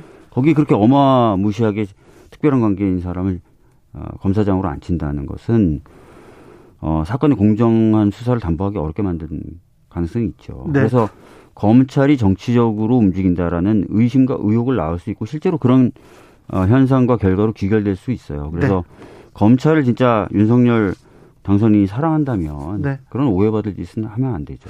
근데 윤석열 지금 전 총장, 윤석열 당선인 입장에서는 나하고 가까웠던 사람들이 다 좌천됐다. 그 사람들 다시 되돌아야 되는 거 아니냐 이런 얘기를 할 거 아닙니까? 아니 그러면은 꼭 서울중앙지검장으로 보내야 됩니까? 그 이렇게 어, 당선인 본인 또는 그 배우자 또는 그 가족과 관련된 사건들 많이 수사하는데 네. 의심, 네. 눈초리. 이 법조계에서는 이런 얘기가 있습니다. 사건의 수사나 기소는 공정해야 될 뿐만 아니라 네. 공정하게 보여야 되는 거예요. 아, 그거 중요하죠. 그런데 굉장히 특수한 관계라는 거를 법원에서조차도 인정된 그런 사람들을 앉혀, 앉히면 네. 당연히 공정해 보이지가 않겠죠. 어떤 결과가 나오더라도. 네. 네. 대장동 특검은 어떻게 됩니까? 지금 그 3월 내에 어떻게든 이제 협상을 해서 진행을 하려고 하는데 아직 저희 당이 네. 좀 정비가 덜 돼서 대장동. 특검은 지금까지는 왜 안 됐어요? 입장이 첨예하게 갈렸던 거죠. 그러니까 어, 국민의힘 쪽에서 냈던 대장동 특검법은 사실상 이제 어, 이재명 어, 후보자가 성남시장 시절에 초점만 맞춘 것이고, 네. 어, 우리 당에서 최근에 결의한 상설특검 요구안은 전방위적으로 다 네. 살펴보는 것으로 되어 있기 때문에 대상이 다르고요. 네. 또 특검을 임명하는 방법이 또 다르죠. 어, 그래서 얘기가 잘 안 됐던 겁니다. 야당하고 얘기가 안 되면 170석, 180석 있어도 특검 이렇게 못, 못 합니까? 저희들은 일단은 대화는 시도하겠죠. 네. 대화 시도하다가 잘 안 되면은 그때는 어떤 방법을 써야 되는지 고민이 되긴 될 테고 네. 차기 지도부에서 좀 결정을 어, 해야 될 텐데 이 부분은 국민적인 의혹이 있다면은 좀 저희들이 어, 특검이 좀 될 수 있도록 노력하는 여러 가지 방법을 강한 강구해야 되겠죠. 알겠습니다. 네. 민주당 쪽으로 가보겠습니다. 민주당이 졌습니다. 대선에서. 네. 왜 졌다고 보세요? 뭐 우선은 이제 대표적으로 꼽히는 게 이제 부동산 민심이더라고요. 네. 그러니까 어, 부동산 가격이 급격하게 오르면서 집을 가지지 못한 분들은 박탈감을 느끼시고 집을 가지신 분들은 급격한 부동산 가격에 따른 어, 세금 등의 어떤 그런 증가 이런 것들에 의해서 어, 불편함과 어려움을 가지셨던 것 같고요. 그런 부분에 대해서 저희들이 조금 어, 제대로 살피지 못했던 부분에 대한 것이 영향을 미쳤다 이렇게 좀 보고 있고 어, 그 외에도 저희들이 어, 반성해야 될 지점이나 이런 부분들에 대해서 제대로 반성하지 못했던 부분들 네. 특히 170석이 넘게 의석을 주셨는데 어, 해야 될 일을 제대로 못했다는 것에 대해서 실망하셨던 분들 이런 것 이런 것들을 좀 챙겨 써야 되는데 제대로 챙기지 못했다는 거 네. 예, 이런 것이 영향을 미쳤다고 봅니다. 반성하겠다, 쇄신하겠다 이런 목소리가 민주당에서 계속 나옵니다. 그런데 어떤 사람이 뭘 반성하자, 어떤 사람이 누가 잘못했다 이렇게 또 얘기가 나오면 그걸 가지고 또 어, 서로 좀 어, 갈등하고 반목하는 그런 모습 보입니다. 뭐 오늘 재선위원 간담회에서 이제 그 부분에 대해서 얘기가 좀 나왔습니다. 네, 지금은 이제 비상한 시국이죠. 그러니까 여러 이야기가 나올 수밖에 없고 네, 여러 이야기가 나올 때는 그 여러 이야기가 좀 나오도록 좀 내버려둘 필요가 있어요. 들어야죠. 그래서 여러 이야기가 나오다가 그게 이제 차분히 또 정리가 되면서 어 그것이 이제 갈무리가 될 때쯤 수습이 되는 거 아니겠습니까? 네, 그래서 여러 이야기가 나오는 것 자체를 못하게 하는 것보다는 네, 그래도 여러 이야기가 좀 나오게 하는 것이 수습을 위해서는 좀 좋지 않을까라는 얘기들이 많이 나왔거든요. 네. 오늘 약간 그런 쪽으로 당이 운영될 필요도 있지 않나 싶습니다. 그러게요. 얘기가 나오면 또 몰려가서 또 이렇게 또 비판하는 그런 모습도 보입니다. 자, 선거가 코앞인데요. 선거 준비는 어떻게 하고 있습니까? 민주당? 지방선거요. 네. 사실은 지금 지방선거를 뭐 준비할 수 있는 상황과 여건이 안 되죠. 근데 두 달 정도밖에 안 남았는데요. 실제로 그렇죠. 네. 그래서 어 다음 주에 이제 아시다시피 원내대표가 새로 선출이 되지 않습니까? 네. 그리고 오늘 재선들과 초선들 간담회를 통해서 어, 윤호중 비대위원장이 의견을 많이 수렴 들었기 때문에 네. 뭔가 거치에 대한 결정이 있을 거고요. 그런 것들이 맞물 맞물려지면 당내에 이제 시스템적인 것은 이제 다음 주에 정리가 된다고 봐야 될 것 같고요. 예. 물론 그 이후에도 이제 어 대선 패배에 대한 원인에 대한 철저한 분석 어 이라든지 뭐 그런 것 작업들은 더 진행돼야 되겠지만요. 시스템적으로는 다음 주 정도 일단 정비가 될 거기 때문에 그 다음에 이제 아마 지방선거를 준비하기 위한 체제로 바뀌지 않을까 이렇게 생각합니다. 지방선거 중요하죠. 음. 음, 지방선거를 위해서 민주당은 어떤 점에 주력해야 된다고 보십니까? 우선은 두 가지일 것 같습니다. 하나는 대선 때 저희들이 얘기했던 거 비록 졌지만 약속한 건 지켜야 된다. 네. 그래서 약속한 걸 지키기 위한 모습을 좀 보여드려야 될 것 같고요. 두 번째는 저희들이 부족했기 때문에 졌다라고 평가받는 그 부족한 점들이 있을 거 아닙니까? 네. 그런 부분에 대해서는 반성하고 바꿔나가는 작업들을 해야 되겠죠. 예. 뭐 개혁 입법을 좀 개혁 입법을 어, 통과시킨다든지 또는 그동안 좀 오만하게 보였던 부분에 대해서는 좀 반성을 좀 한다든지 이런 작업들을 해야 될 것 같습니다. 네. 서울시장엔 누가 나옵니까 민주당에서? 지금 서울시장에 누가 나온다 이렇게 결정된 건 없어요. 근데 누가 나온다 결정된 바는 없는데 누가 안 나오겠다고 하거나 다른 데로 가겠다고 이런 목소리는 많다고 합니다. 뭐 그것도 좀 지나봐야 이제 명확해지겠죠. 네. 예. 박주민 의원은 저는 일단 지역위원장 사퇴서는 내놨어요. 네. 왜냐하면 지역위원장 사퇴서를 내는 시한이 있다는 것조차도 몰랐어요. 왜냐면 대선 뛰느라 정신 없었거든요. 네. 토- 지난 토요일 밤 12시까지였는데 저녁 6시가 넘어서 연락이 온 거예요. 네. 야, 야, 12시까지인데 네. 어떻게 할 거냐. 그래서 어, 무슨 소리야? 그랬더니 시, 시한이 그렇다는 거예요. 네. 전혀 모르고 있었는데. 그래서 몇몇 분들이 저한테 계속 연락이 오면서 일단 사퇴서는 좀 내놔야 고민을 좀 해볼 수 있고 상의도 해볼 수 있는 거 아니냐. 그래서 일단 사퇴서는 내놓은 상태고 지금은 주변에 제가 평상시 상의하는 분들을 포함해서 많은 분들 이야기를 듣고 있습니다. 서울시장에 나갈 것인지 네네. 네. 고민하고 있습니까? 네. 언제까지 고민할 겁니까? 아, 뭐 다음 주 중반 정도까지는 고민을 할 수 있는 시간이 있지 않나 이렇게 좀 네. 보고 있습니다. 예. 이번 대선에서 네. 서울 민심 지방선거 때 재보궐선거 때 19%를 졌습니다. 서울에서 25개구 전 구에서 다 졌고요. 국민의힘한테 오세훈 후보한테 그리고 이번에는 5%를 졌어요. 네. 그런데 강남 3구에서 많이 지고 나- 다른 데서는 많이 따라 붙었는데 이번 어, 지방선거에서 서울 민심은 어떻게 될 것 같습니까? 사실 이제 이번에 어 대선 때 지난 재보궐 선거 때보다 그 격차를 많이 줄이긴 했지만 네. 저는 아직 서울 민심은 매섭다고 봅니다. 예, 예.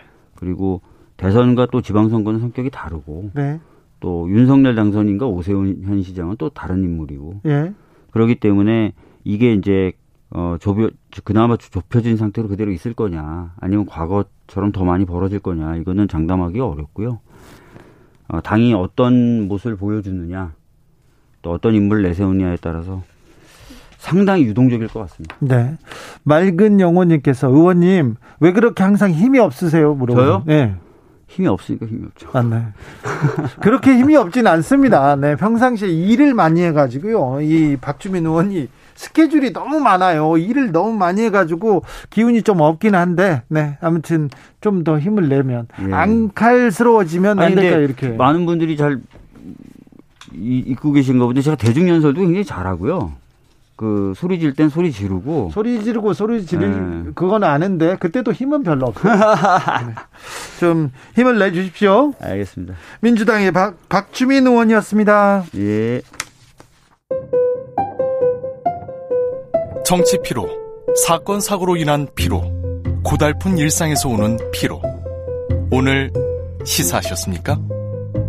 경험해 보세요. 들은 날과 안 들은 날의 차이. 여러분의 피로를 날려줄 저녁 한 끼 시사. 추진우 라이브.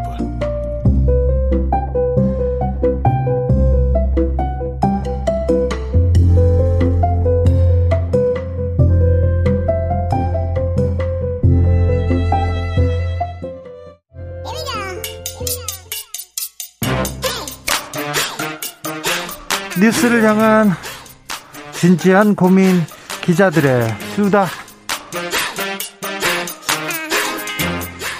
라이브 기자실을 찾은 오늘의 기자는 한결의 김민아 기자입니다. 안녕하세요. 네, 안녕하세요. 네. 잘 계시죠? 네, 정신없이 지내고 있습니다. 네. 어떤 이야기 해볼까요? 아, 지금 공약에 대해서 이제 윤석열 당선인이 내놓은 공약이 얼마나 이제 이루어질 것이냐가 좀 관심을 받고 있는 그렇죠. 것 같아서요. 네. 특별히 여성 공약 어떻게 될까 조금 네, 공부를 해가지고 왔습니다. 네. 이수정 교수 인터뷰했는데 이수정 교수가 여성 정책은 민주당보다 윤석열 공약이 훨씬 낫다 이런 얘기를 했어요. 그래가지고 저좀 깜짝 놀랐는데요. 네네. 어떻습니까? 네, 이수정 교수님 저한테도 그런 말씀 많이 하셨었는데, 네. 근데 이제 그때 여성 정책 그럼 어떤 걸 내놓으셨나요? 라고 질문했을 때는 네. 여기저기 흩어져 있다 이렇게 설명을 해주셨습니다. 네. 그뭐 청년 그리고 뭐 아동 보육 이런 그 정책들 뒷부분에 여성들한테 어떻게 해주겠다 이런 걸 좀 흩뿌려놨다 이렇게 설명을 하셨었는데 어때요? 대표적으로는? 네. 뭐 모성 보호 정책, 뭐 육아 휴직 기간을 어느 정도 늘리겠다, 뭐 배우자 출산 휴가 늘리겠다, 뭐 유급 난임 치료 휴가 확대하겠다 이런 그 보육 정책과 겹쳐지는 그런 부분을 여성 정책 중에 하나라고 또 이렇게 꼽고 계셨고 네. 또 하나는 뭐 성별 격차에 따른 그 임금을 임금이 어떻게 되는지 성별 근로 공시제를 하겠다 이렇게 밝혔는데 이것도 사실은 기업 들이 자발적으로 하게끔 그렇게 만들어진 정도였습니다. 자발적으로 하라고요? 네네, 자발적으로 하게끔 유도하겠다 이 정도의 공약을 만드셨고요. 네. 뭐 사실은 보육 공약이 제일 조금 그나마 여성들 젊은 층의 여성들에게 좀 도움이 될 만한 것으로 보였고 사실 가장 주목받고 있는 거는 아무래도 여성가족부 폐지잖아요. 그렇죠. 이것만 생각나죠. 맞습니다. 이거를 굉장히 전면에 내세워서 여성 정책 여성가족부 폐지가 여성 정책인지 사실 잘 모르겠거든요. 근데 이제 이걸 전면에 내세웠는데 이거와 함께 뭐 성범죄, 무고죄 처벌도 강화하겠다. 그렇죠. 예. 또 동시에 이건 성- 여성 정책은 네네. 아니죠 또. 또 동시에 이제 성평등 공약이라고 하시면서 성범죄도 강하게 처벌하겠다 이렇게 세 가지를 같이 이제 내놨는데 이거는 여성 정책이라고 보기는 어렵고 그 반대라고 볼 수 있는 그런 평가를 조금 받고 있습니다. 네. 그런데 지금 들었던데 네. 그럼 여성 정책이 조금 미흡한가요? 여성 정책이라고 딱 이렇게 어느 날 발표한 건 사실 없었고요. 청년 정책 중에 일부를 여성 정책, 또 뭐 보육 정책 중에 일부를 여성 정책이라고 설명은 했고 가장 중심이 됐던 건 여가부 폐지 공약인데요. 그 네, 이번에 인수위에 여성 관련 분과가 만들어지지가 않았습니다. 사실은 박근혜 인수위 때는 여성 문화 이렇게 분과를 만, 만들었었고 이명박 인수위 때는 없었는데 지금 이제 이명박 인수위랑 비슷하게 슬림 인수위 한다면서 여성에 대한 그 주제를 아예 빼버린 측면이 있거든요. 슬림 인수위도 그렇고 다른 네. 것도 그렇고 이문명박 인수 때랑 좀 비슷하죠. 네네 맞습니다. 그래서 그런 방향으로 가지 않을까 싶고 그 여성 관련된 전문가들도 사실 지금 이번 인수위원회는 들어오질 않아서 네. 좀 걱정이 많이 되는 그런 부분 입니다. 자, 인수위 그림이 거의 다 그려졌는데요. 네. 어, 인수위 그림을 그려졌는데 청년 여성은 없다 이거죠, 별로. 어, 가장 좀 젊으신 분이 40대 중반이신 것 같고 청년은 그쵸 30대 40대 원래 청년 보좌역도 많이 이제 채용하겠다 이렇게 말씀하셨었는데 인수위에는 들어오지 못했습니다. 서울대 출신이 압도적으로 많더군요. 맞습니다. 서울대 졸업한 인수위원이 총 13명으로 절반 넘는 그 비율이 있었고요. 24명 중에 네네.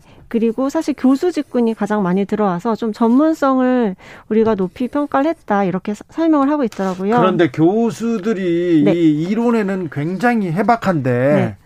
또 실제 또 실상은 또 일상과 이렇게 접점은 좀 떨어진다 이런 얘기가 나오는데 교수가 많이 포진해 돼 있습니다. 아무튼 네네. 지금 24명 중 11명인데, 사실 이 여기에 이름이 올라온 교수님들이 이번에 처음 등장한 교수님들은 또 아니기도 합니다. 아, 네. 이전 인수위에 많이 참여했던 분들이고, 네. 당 행사에 전문적으로 어, 목소리를 내왔던 분들이어서 교수 전문성을 따졌다기보다는 조금 이제 정치권에 발을 들였던 그런 네. 교수님들이 많이 이번에 영입이 된 것 같습니다. 그래도 뭐 경험이 있으니까 또 네. 네. 경험이 있으니까 또 정치에 현실 정치에 녹여내는 능력도 있었으면 하는 바람이 네네, 있습니다. 그러길 바라고 있습니다. 자, 지방 선거가 지금 코앞으로 다가왔습니다. 네. 지금 정치권은 사실은 어, 다 관심이 다 지방 선거에 가 있어요. 어떻습니까? 대선 바로 다음 날부터 현수막이 차르르 걸리더라고요. 대선 다음 날 홍준표 나 출마한다 이렇게 네네. 얘기하고 뭐 계속 나요. 오늘은 네. 뭐 기자 출신이었죠. 이진숙 씨가 네네. 또 대구에 나가겠다 이렇게 네. 또 나왔더라고요. 대구가 굉장히 핫해졌고 또 지금 정치권에서는 다 이제 자기 지역구의 지방선거 어떻게 공천하느냐 또 누가 나가느냐에 굉장히 관심을 많이 갖고 있는 것 같습니다. 그런데요. 네. 서울은 어떻습니까? 서울은 사실 지금 현역인 오세훈 시장이 그 당선된 지가 1년이 채 안 됐기 때문에 국민의힘 쪽에서 도전하는 사람이 없죠. 네, 일단은 연임을 하겠다라고 의지를 굉장히 표하고 있고요. 국민의힘에서도 마땅히 이제 오세훈 시장과 경쟁하겠다라고 나서는 분은 없는 것 같습니다. 그러게요. 네. 없어요. 왜 나서겠다는 사람이 없는지. 그러게요. 사실 그 사- 지난 4.7 재보궐 때는 굉장히 치열했던 것이 또 서울이었는데요. 나경원 전 의원이 네. 서울이라면 몰라도 그런 얘기는 했었어요. 네네 한마디 걸치셨던데 사실 지금이라도 그럼 빨리 이제 손을 들고 경쟁 구도에 들어가셔야 되지 않나 조금 조용하시면 밀릴 것 같습니다. 자, 그리고 네. 그러면 민주당은 어떻습니까? 아 민주당은 이제 서울에 누구를 내놓을 것인가 굉장히 고심을 하고 있는 것 같고 사실 지금 기자들이 가장 관심 갖는 것은 경기도입니다. 서울에서 지금 네. 민주당도 막 도전하겠다는 사람들이 나서지 않아요. 지금 방금 여기 오셨어요. 네, 박주민 의원. 네네. 음, 박주민 의원 말고는 별로 보이지 않죠. 네네. 좀 유력하게 나가시게 될 것 같은데, 그쵸. 좀 접전이 이뤄질 것 같습니다. 어, 그러게요. 네. 그리고는 저 경기도에 관심이 쏠립니다. 네, 왜냐하면 사실 국민의힘 입장에서는 서울 수도권에서 이길 줄 알았는데 경기도에서 5%포인트 정도로 윤석열 후보가 졌습니다. 대선에서요. 그리고는요, 경기만 이기면 네. 이번 지방선거는 압승한다는 확신이 있어요. 네네, 그렇죠. 또 이재명의 경기도라는 그런 이미지가 있기 때문에 국민의힘으로서는 탈환하고 싶어하는 그곳이 바로 경기도입니다. 그래서 좀 여러분들의 차출설이 많이 나오고 근데 첫 손가락에 유승민 이름 나옵니다. 맞습니다. 경기도에 이제 뭐 3, 40대 또 직장인분들 많이 계시다고 돼 있잖아요. 네. 인구 비중상 조금 우리가 더 중도 쪽에 다가가야 한다. 개혁 보수를 외쳤던 유승민 전 의원을 음, 내보내야 된다. 이런 목소리가 계속 불거지고 있는 것 같습니다. 그리고 다른 사람은요? 아, 그리고 사실 직접 손드신 분이 심재철 전 의원이 있고요. 심재철 의원이 다시 나온대요? 네, 이미 그 출마 선언을 했습니다. 그리고 그리고 뭐 당내에서 지금 원내 김은혜 의원도 사실은 젊은 여성이라는 그 이미지를 가지고 경기도지사 후보군으로 굉장히. 네네 예전부터 굉장히 많이 올라왔는데 지금 아마 바빠서 과연 출마를 하실지 조혜숙님께서 경기도지사 강용석 변호사 나온다던데 헛소문이죠? 이렇게 물어보는데 사실인 네 강용석 변호사도. 출사표를 던졌습니다. 네 그러게요. 그래서 사실 국민의힘 안에서도 굉장히 좀 치열할 것 같고 민주당에서도 같이 이제 누가 나올까 민주당에서는 안민석 후- 의원이 앞서 달리고 있는데 조정식 의원이 도전하고 있습니다. 그런데 맞습니다. 여기에 또 변수가 생겼어요. 네. 김동연 김동연 후보가 네. 후보가 경기 쪽으로 방향을 틀었고 당에 요청을 하나 하는 모양새입니다. 네, 사실 김동연 그 후보는 그 대- 전 대선 후보죠. 이 대선에 나오기 전부터 경기지사 얘기가 많이 나왔었죠. 왜냐면 아주대 총장을 맡아서 경기 지역과 좀 연이 깊다 이런 그 설명과 해석 연 이렇게 닿는 거 좋아하잖아요 정치권은. 민주당에서는 그런데 네. 음, 서울시장 어떠냐 이 얘기를 계속 했었는데 김동연 후보가 네. 경기도 쪽에 마음이 더 가 있는 것 같습니다. 아무래도 조금 더 유리하고 불리하고 이걸 좀 따져보셨을 때 서울보다는 경기도가 본인한테 당선에 유리하지 않나 이렇게 판단하는 것 같습니다. 그래서 지금 네, 네. 민주당 치열합니다. 네, 민주당이 좀 치열하고요. 그리고 네. 또 민주당에서 서울을 어떻게 어떻게 하려고 하는지 이런 또 걱정과 그렇죠. 네, 걱정이 계속 걱정이 많이 나옵니다. 네. 민주당 안팎에서 말입니다. 네. 1477님께서 여성 정책이 왜 필요한가요? 청년 정책, 노인 정책은 이해되는데요. 여성 정책이 필요하다면 남성 정책은 왜 없나요? 이렇게 얘기했는데 아, 네. 이 부분에 대해서 좀 숙제, 고민이 계속 필요한 것 같습니다. 우리가 네. 조금 얘기해 봐야 될 것 같습니다. 어떻게 조금 지금 이 사회에서 남녀 문제, 여자와 남자 어떤 어, 처우를 받고 있고 대우를 받고 있고 어떤 상황인지 조금 살펴보는 기회를 계속 가져야 될 것 같습니다. 기자들의 수다 한결의 김민아 기자였습니다. 네, 감사합니다. 교통정보센터 다녀오겠습니다. 김한나 씨.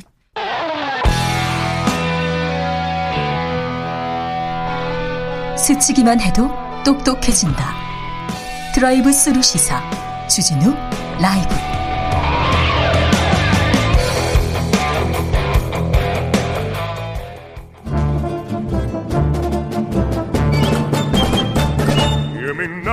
여기도 뉴스 저기도 뉴스 빡빡한 시사 뉴스 속에서 가슴이 답답할 때뇌 휴식을 드리는 시간입니다. 오늘도 맛있는 책을 만나보겠습니다. 책의 맛.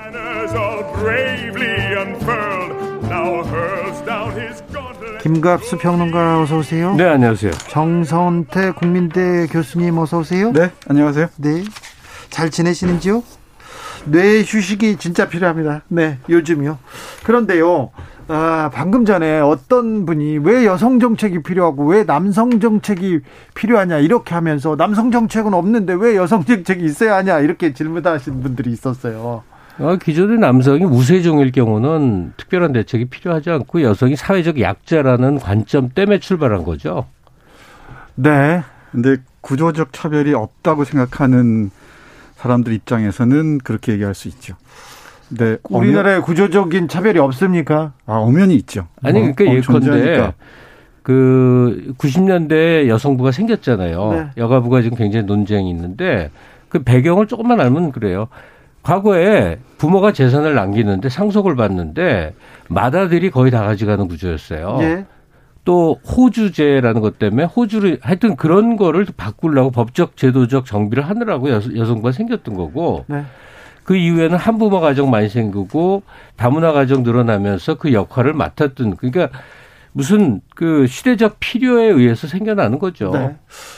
어, 탤런트 최진실 씨가 숨졌는데요. 음. 숨졌는데 어, 최진실 씨는 부자였죠. 재산이 이만큼 있었는데 그 재산이 헤어진 이혼한 전 남편한테 다 가는 거예요. 다 가는 거예요. 음, 음. 어쨌거나 그래가지고 이게 어떻게 된 일인지 그때 이제 호주제 문제하고 이렇게 친권 문제를 다시 다, 다 나눠 그 다뤄서 고민하고 토론해서 그때 친권법을 좀 조정했어요. 그리고 어 가정을 버리거나 가족을 버리고 나간 사람들일 경우는 그 어, 재산에 대한 책임도 책임, 이나 권리도 받지 않는 걸로 이런 걸로 좀 바뀌었는데 아무튼 요즘은 여성 상위 시대인데 무슨 차별이냐 이렇게 말씀하시는 분들이 많고요. 이번 대선 계기로 이 남성과 여성이 조금 뭐라고 해야 되나 상대편에 서서 이렇게 자기 얘기를 주장하는 그런 목소리가 커졌습니다. 좀 안타까운 부분이 돼요. 그렇죠. 그러니까 반패미 반패미 할 때는 여성이 상대적 그 열세인 그 사회적 지위는 이제 그렇지 않다. 네. 어, 오히려 더 우세종이라 하는 그런 데 출발해서요. 이거죠. 우리가 오늘 우석훈 씨 책도 가져왔는데 이 2007년에 88만 원 세대라는 책이 나와서 네. 청년 세대의 대부분이 비정규직 노동자로 전락할 것이라고 전망했는데 그 말대로 됐거든요. 그래서 거기에 대한 대응이 N4 세대였어요. 청년 세대들이 네. 다 포기하는 쪽으로 간 거예요. 네. 연애도 취업도 다 포기하는 쪽으로. 그 다음에 흐름이 MG라고 요즘 MG 세대, MG 세대 하는 건 뭐냐면 그러한 세상을 만든 부모 세대, 40대, 50대 이들을 조롱하고 멸시하고 혐오하고 배척하는 흐름으로 온 거죠. 그게 지금의 이제 큰 사회 흐름이라고 봐야 될 거예요. 그렇습니다. 포기해서 이제 이 반항으로 이렇게 뒤바뀐 거죠. 김희영님께서 책의 맛 너무 기다렸습니다. 김갑수 평론가님이 정선태 교수님 반갑습니다. 얘기합니다. 오늘 읽을 책은 숲에서 길을 묻다입니다. 숲에서 길을 물어야 됩니까? 네, 그럴 때인 것 같습니다. 네. 마음을 둘 데가 없어서 싸돌아 다니다가 네. 어, 이 책을 읽었습니다. 오래전에 읽었던 책인데 네. 다시 간행이 됐어요. 김용규 네. 선생 네. 책이죠. 네, 이 CEO로 있다가 CEO 자리를 내려놓고 벤처 기업이었죠. 네. 그 회사 내 여우숲이라는 숲을 가꾸면서 책도 쓰고 강연도 하고 있는 숲의 철학자로 알려져 있습니다. 네. 한국의 월든. 네. 월드를 꿈꾸는 분이죠. 네. 음, 그 여우숲이라는 곳을 가면은 여우를 기다리는 숲이래요. 네. 어, 그, 그야말로 그 작은 숲 속에 예쁜 집들도 있고요. 네. 그리고 좋은 사람들도 오가면서 공부도 하는 곳입니다. 이 마음을 둘 곳이 없을 때는 이런 책, 특히 이 책은 숲에 관한 책임에도 어, 문장이 모범적이라 할 정도로 깔끔합니다. 네. 그리고 우리가 모르는 이 숲과 나무와 곤충과 짐승들에 관한 유효한, 유용한 정보들도 다양하게 얻을 수 있고요. 그리고 여기에 이와 함께 이 인간의 삶의 지혜를 숲에서 어, 배울 수도 있습니다. 이 여러 가지로 요즘 같은 때 네. 힘을 얻기에 좋은 책이 아닌가 싶어서 골랐습니다. 태어난다는 건 뭔가, 생명이라는 건 뭔가, 성장한다는 건 뭔가, 그리고 존재한다는 건, 사는 건 뭔가, 이렇게 계속해서 질문을 던지죠. 그렇습니다. 이 네 가지가 핵심입니다. 말씀하신 대로 태어나고, 성장하고, 나로서 살고, 그리고 돌아가고. 네. 그리고 이 책의 한 문장이 딱 저에게 에, 다가왔는데요. 질경이라는 풀 혹시 아실지 모르겠습니다. 네, 이 질경이가 척박한 땅에서 자란다네요. 그러니까 뭔가 좀 마음이 황폐해질 때 질경이를 상상해 좋을 것 같은데 질경이뿐만 아니고 다양한 이 식물들, 뭐 나무들, 동물들, 곤충들의 이야기를 통해서 지금 우리가 아, 힘을 얻을 수 있는 그 계기가 계기를 마련할 수 있지 않을까 싶습니다. 아, 1840님, 남자를 위한 정책 없냐고 하는데 지금 필요한 건 젊은 청년들을 위한 정책 아닐까요? 필요합니다. 반드시 필요합니다. 이대남들이 소외를 느끼는 건 남자라서가 아니라 아직 청년이라 그런 거 아닐 건가요? 이렇게 얘기하는데, 네, 동, 동의합니다. 네, 저도 네. 동의합니다. 이 책을 읽다 보면은 그 청년 정책이 어떤 관점에서 필요하게 예, 입안될 수 있는지 조금은 알 수 있을 것 같습니다. 네. 우석훈 선생 책 읽고 계신다고 했는데 김갑수 예. 선생님, 예. 아, 우석훈 박사는 어떻게 이 청년, 아, 이 숲에서 길을 물어야 되는데 누가 길, 길을 길을 지금 잃- 잃은 청년들 그리고 우리들한테 어떤 얘기를 해줍니까? 그러니까 지금 이제 정선태 교수가 가져온 책이 숲에서 길을 묻다 김용규 네. 이 책은 뭐냐면 어, 지금의 경쟁 시스템 사회 현실에서 이제 바깥으로 나가는 네. 그런 태도예요. 그렇죠. 근데 다른 다른 삶은 또 가능하다. 이렇게 네. 아예 밖으로 갔죠 숲으로. 예, 몇십 년 전에는 그런 사람은 도인이나 가능했는데 네. 지금 우리 3만 5천 불 경제예요. 예. 어떻게든 살 수 있는 그런 체제 안에 있거든요. 그러니까 경쟁 사다리 바깥에 나와서 자연을 바라본다든지 작은 생물체를 보면서 삶의 어, 새로운 길을 찾는 거기서 행복을 느낄 수 있는 삶이 가능해서 김영규 씨 같은 게 그걸 보여주는데 오늘 또 하나의 제가 가져온 책은 우석훈 지음의 슬기로운 좌파 생활이라는 제목의 책이에요. 슬기로운 좌파 생활.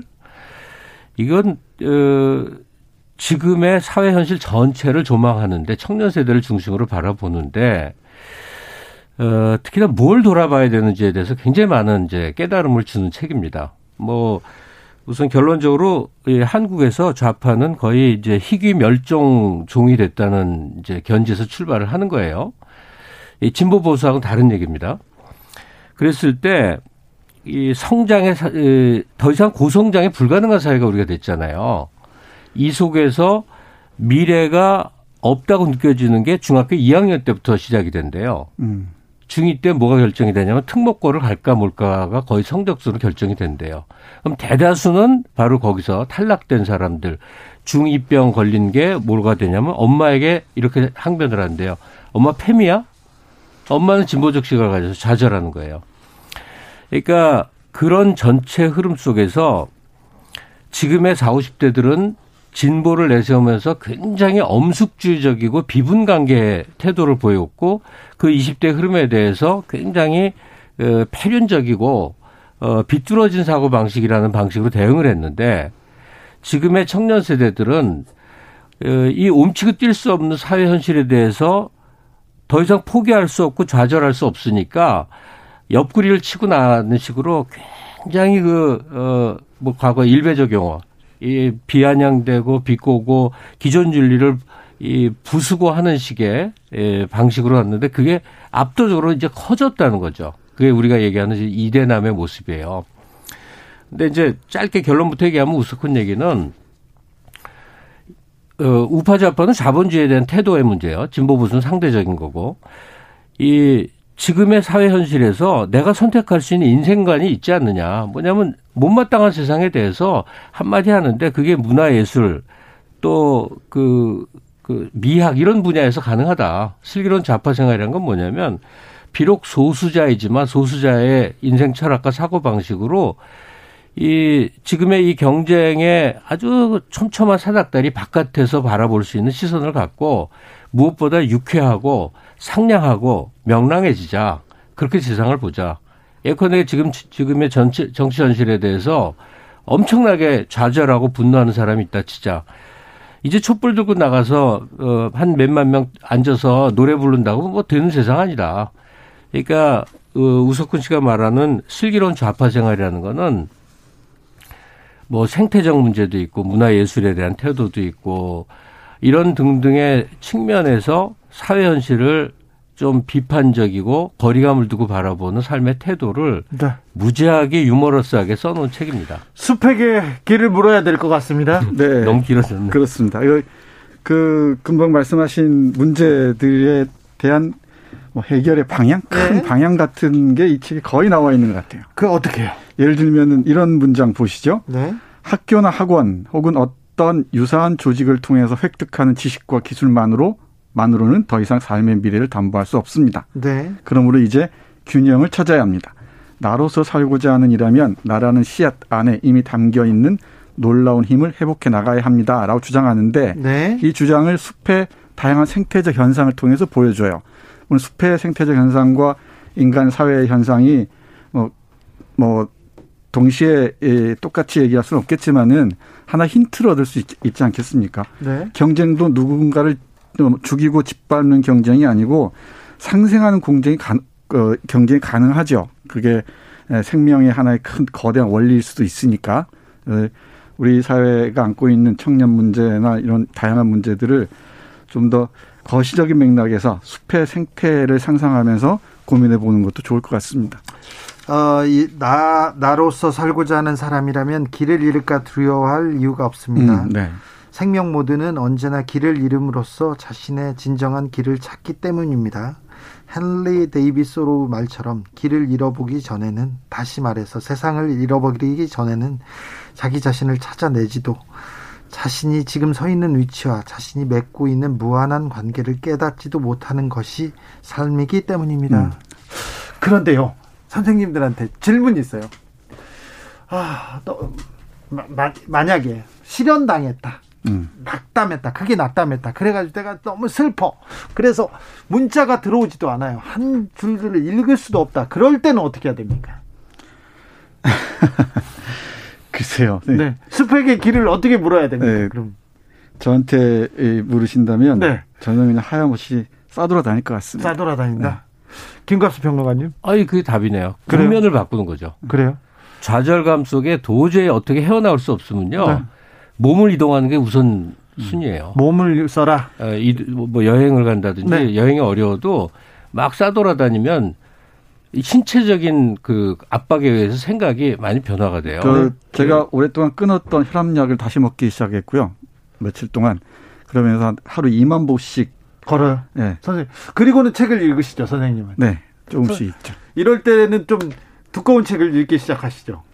어, 가능하면은 이 무협지 가까운 책. 아, 그래. 최근에 읽은 게 살인의 창색이라는 어, 이 훌리온 나바로라는 스페인 작가가 쓴 아주 재미있는 책인데 네. 소설도 수준이 있습니다만은 그런 책들 다른 생각을 못하게 하는 흡입력이 있는 책들 있죠. 네. 아, 그, 런 책들을 예, 고르는 편입니다. 김갑수 평론가님은 이 저, 책을 읽고 있습니까? 네, 저는 강아지와의 산책 시간이 두 배로 늘어났는데 네. 슬기로운 자파 생활 굉장히 재밌는데 조금만 좀 읽어드릴까요? 네. 네. 우석훈저의 슬기로운 자파 생활의 한 부분입니다. 어, 내가 어떻게 살아야 할지 누구와 얘기할지 생각해 본다. 나는 영광을 구하는 삶을 살 것 같지도 않고 떼돈을 벌기 위해 열심히 살지도 않을 거다. 그런 거 할 줄도 모르고 별로 할 마음도 없다. 그러면 우리 사회는 진보할까? 진보라는 개념 자체가 불분명한 데다가 고도 성장이 어려워진 시점에 이를 제어하기 위한 적절한 정책 프로그램을 제시하는데 실패했다. 진보는 적당한 경제 성장률 속에서는 이념으로 작동하겠지만 이 성장률이 내려가면서 한국 사회는 성과가 나지 않으면서 점점 경쟁이 많아지는 형태로 갈 것이다. 그래서 20대는 전 세대보다 가난하지만 더욱 보수적으로 지금 10대는 그보다 더 가난하지만 더더욱 보수로 갈 확률이 높다. 그리고 수많은 보통의 남자들은 여자들만 욕하면서 젠더라는 창구가 열어낸 극우파의 길로 갈 것이다. 퇴행적이지만 그걸 퇴행적이라고 말하면 사회적으로 매장당하는 시대가 앞으로 10여 년간 펼쳐질 것이다. 음. 뭐 이런, 이런 얘기를 쭉 펼쳐 나갔는데 이건 요번 대선하고는 좀 관계 없이 쓰여진 책이에요. 네.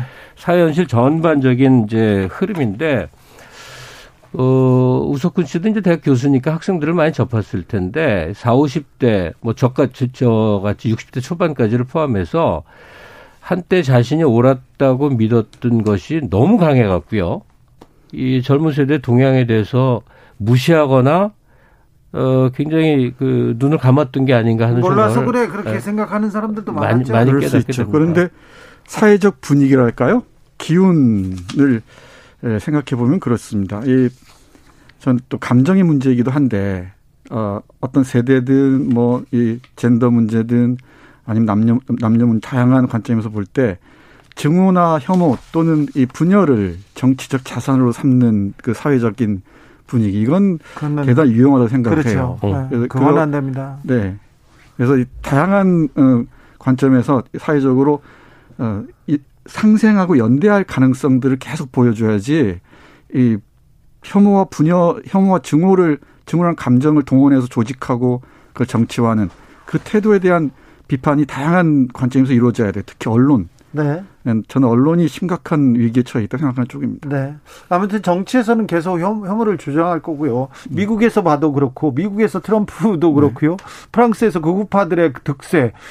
마찬가지인데 이번에 러시아 러시아에 푸틴이 네. 전쟁을 일으키면서 프랑스에서는 그런 사람들이 조금 정리가 될 것 같습니다만 다른 나라는 뭐 계속해서 혐오를 조장할 수도 있습니다 정치권에서 네, 역사적으로 보면은 어 정말 그 역사적 부, 이 부당한 권력들 있잖아요 대표적으로 네. 히틀러 권력 같은 게 보면은 그 정치적 자산이 혐오와 부, 예, 증오와 배제들입니다. 그렇죠. 그, 그 결론은, 어, 결말은, 아, 처참하죠. 네. 네. 그 우리가 이미 배운 바, 배운 바 같습니다. 박나라님께서 어우 정선태 교수님 말씀 조용조용 하셔서 조용한 분인 줄 알았는데 가슴에 정열이 뭐 가득한 분이셨네요. 어우 그럼요. 네.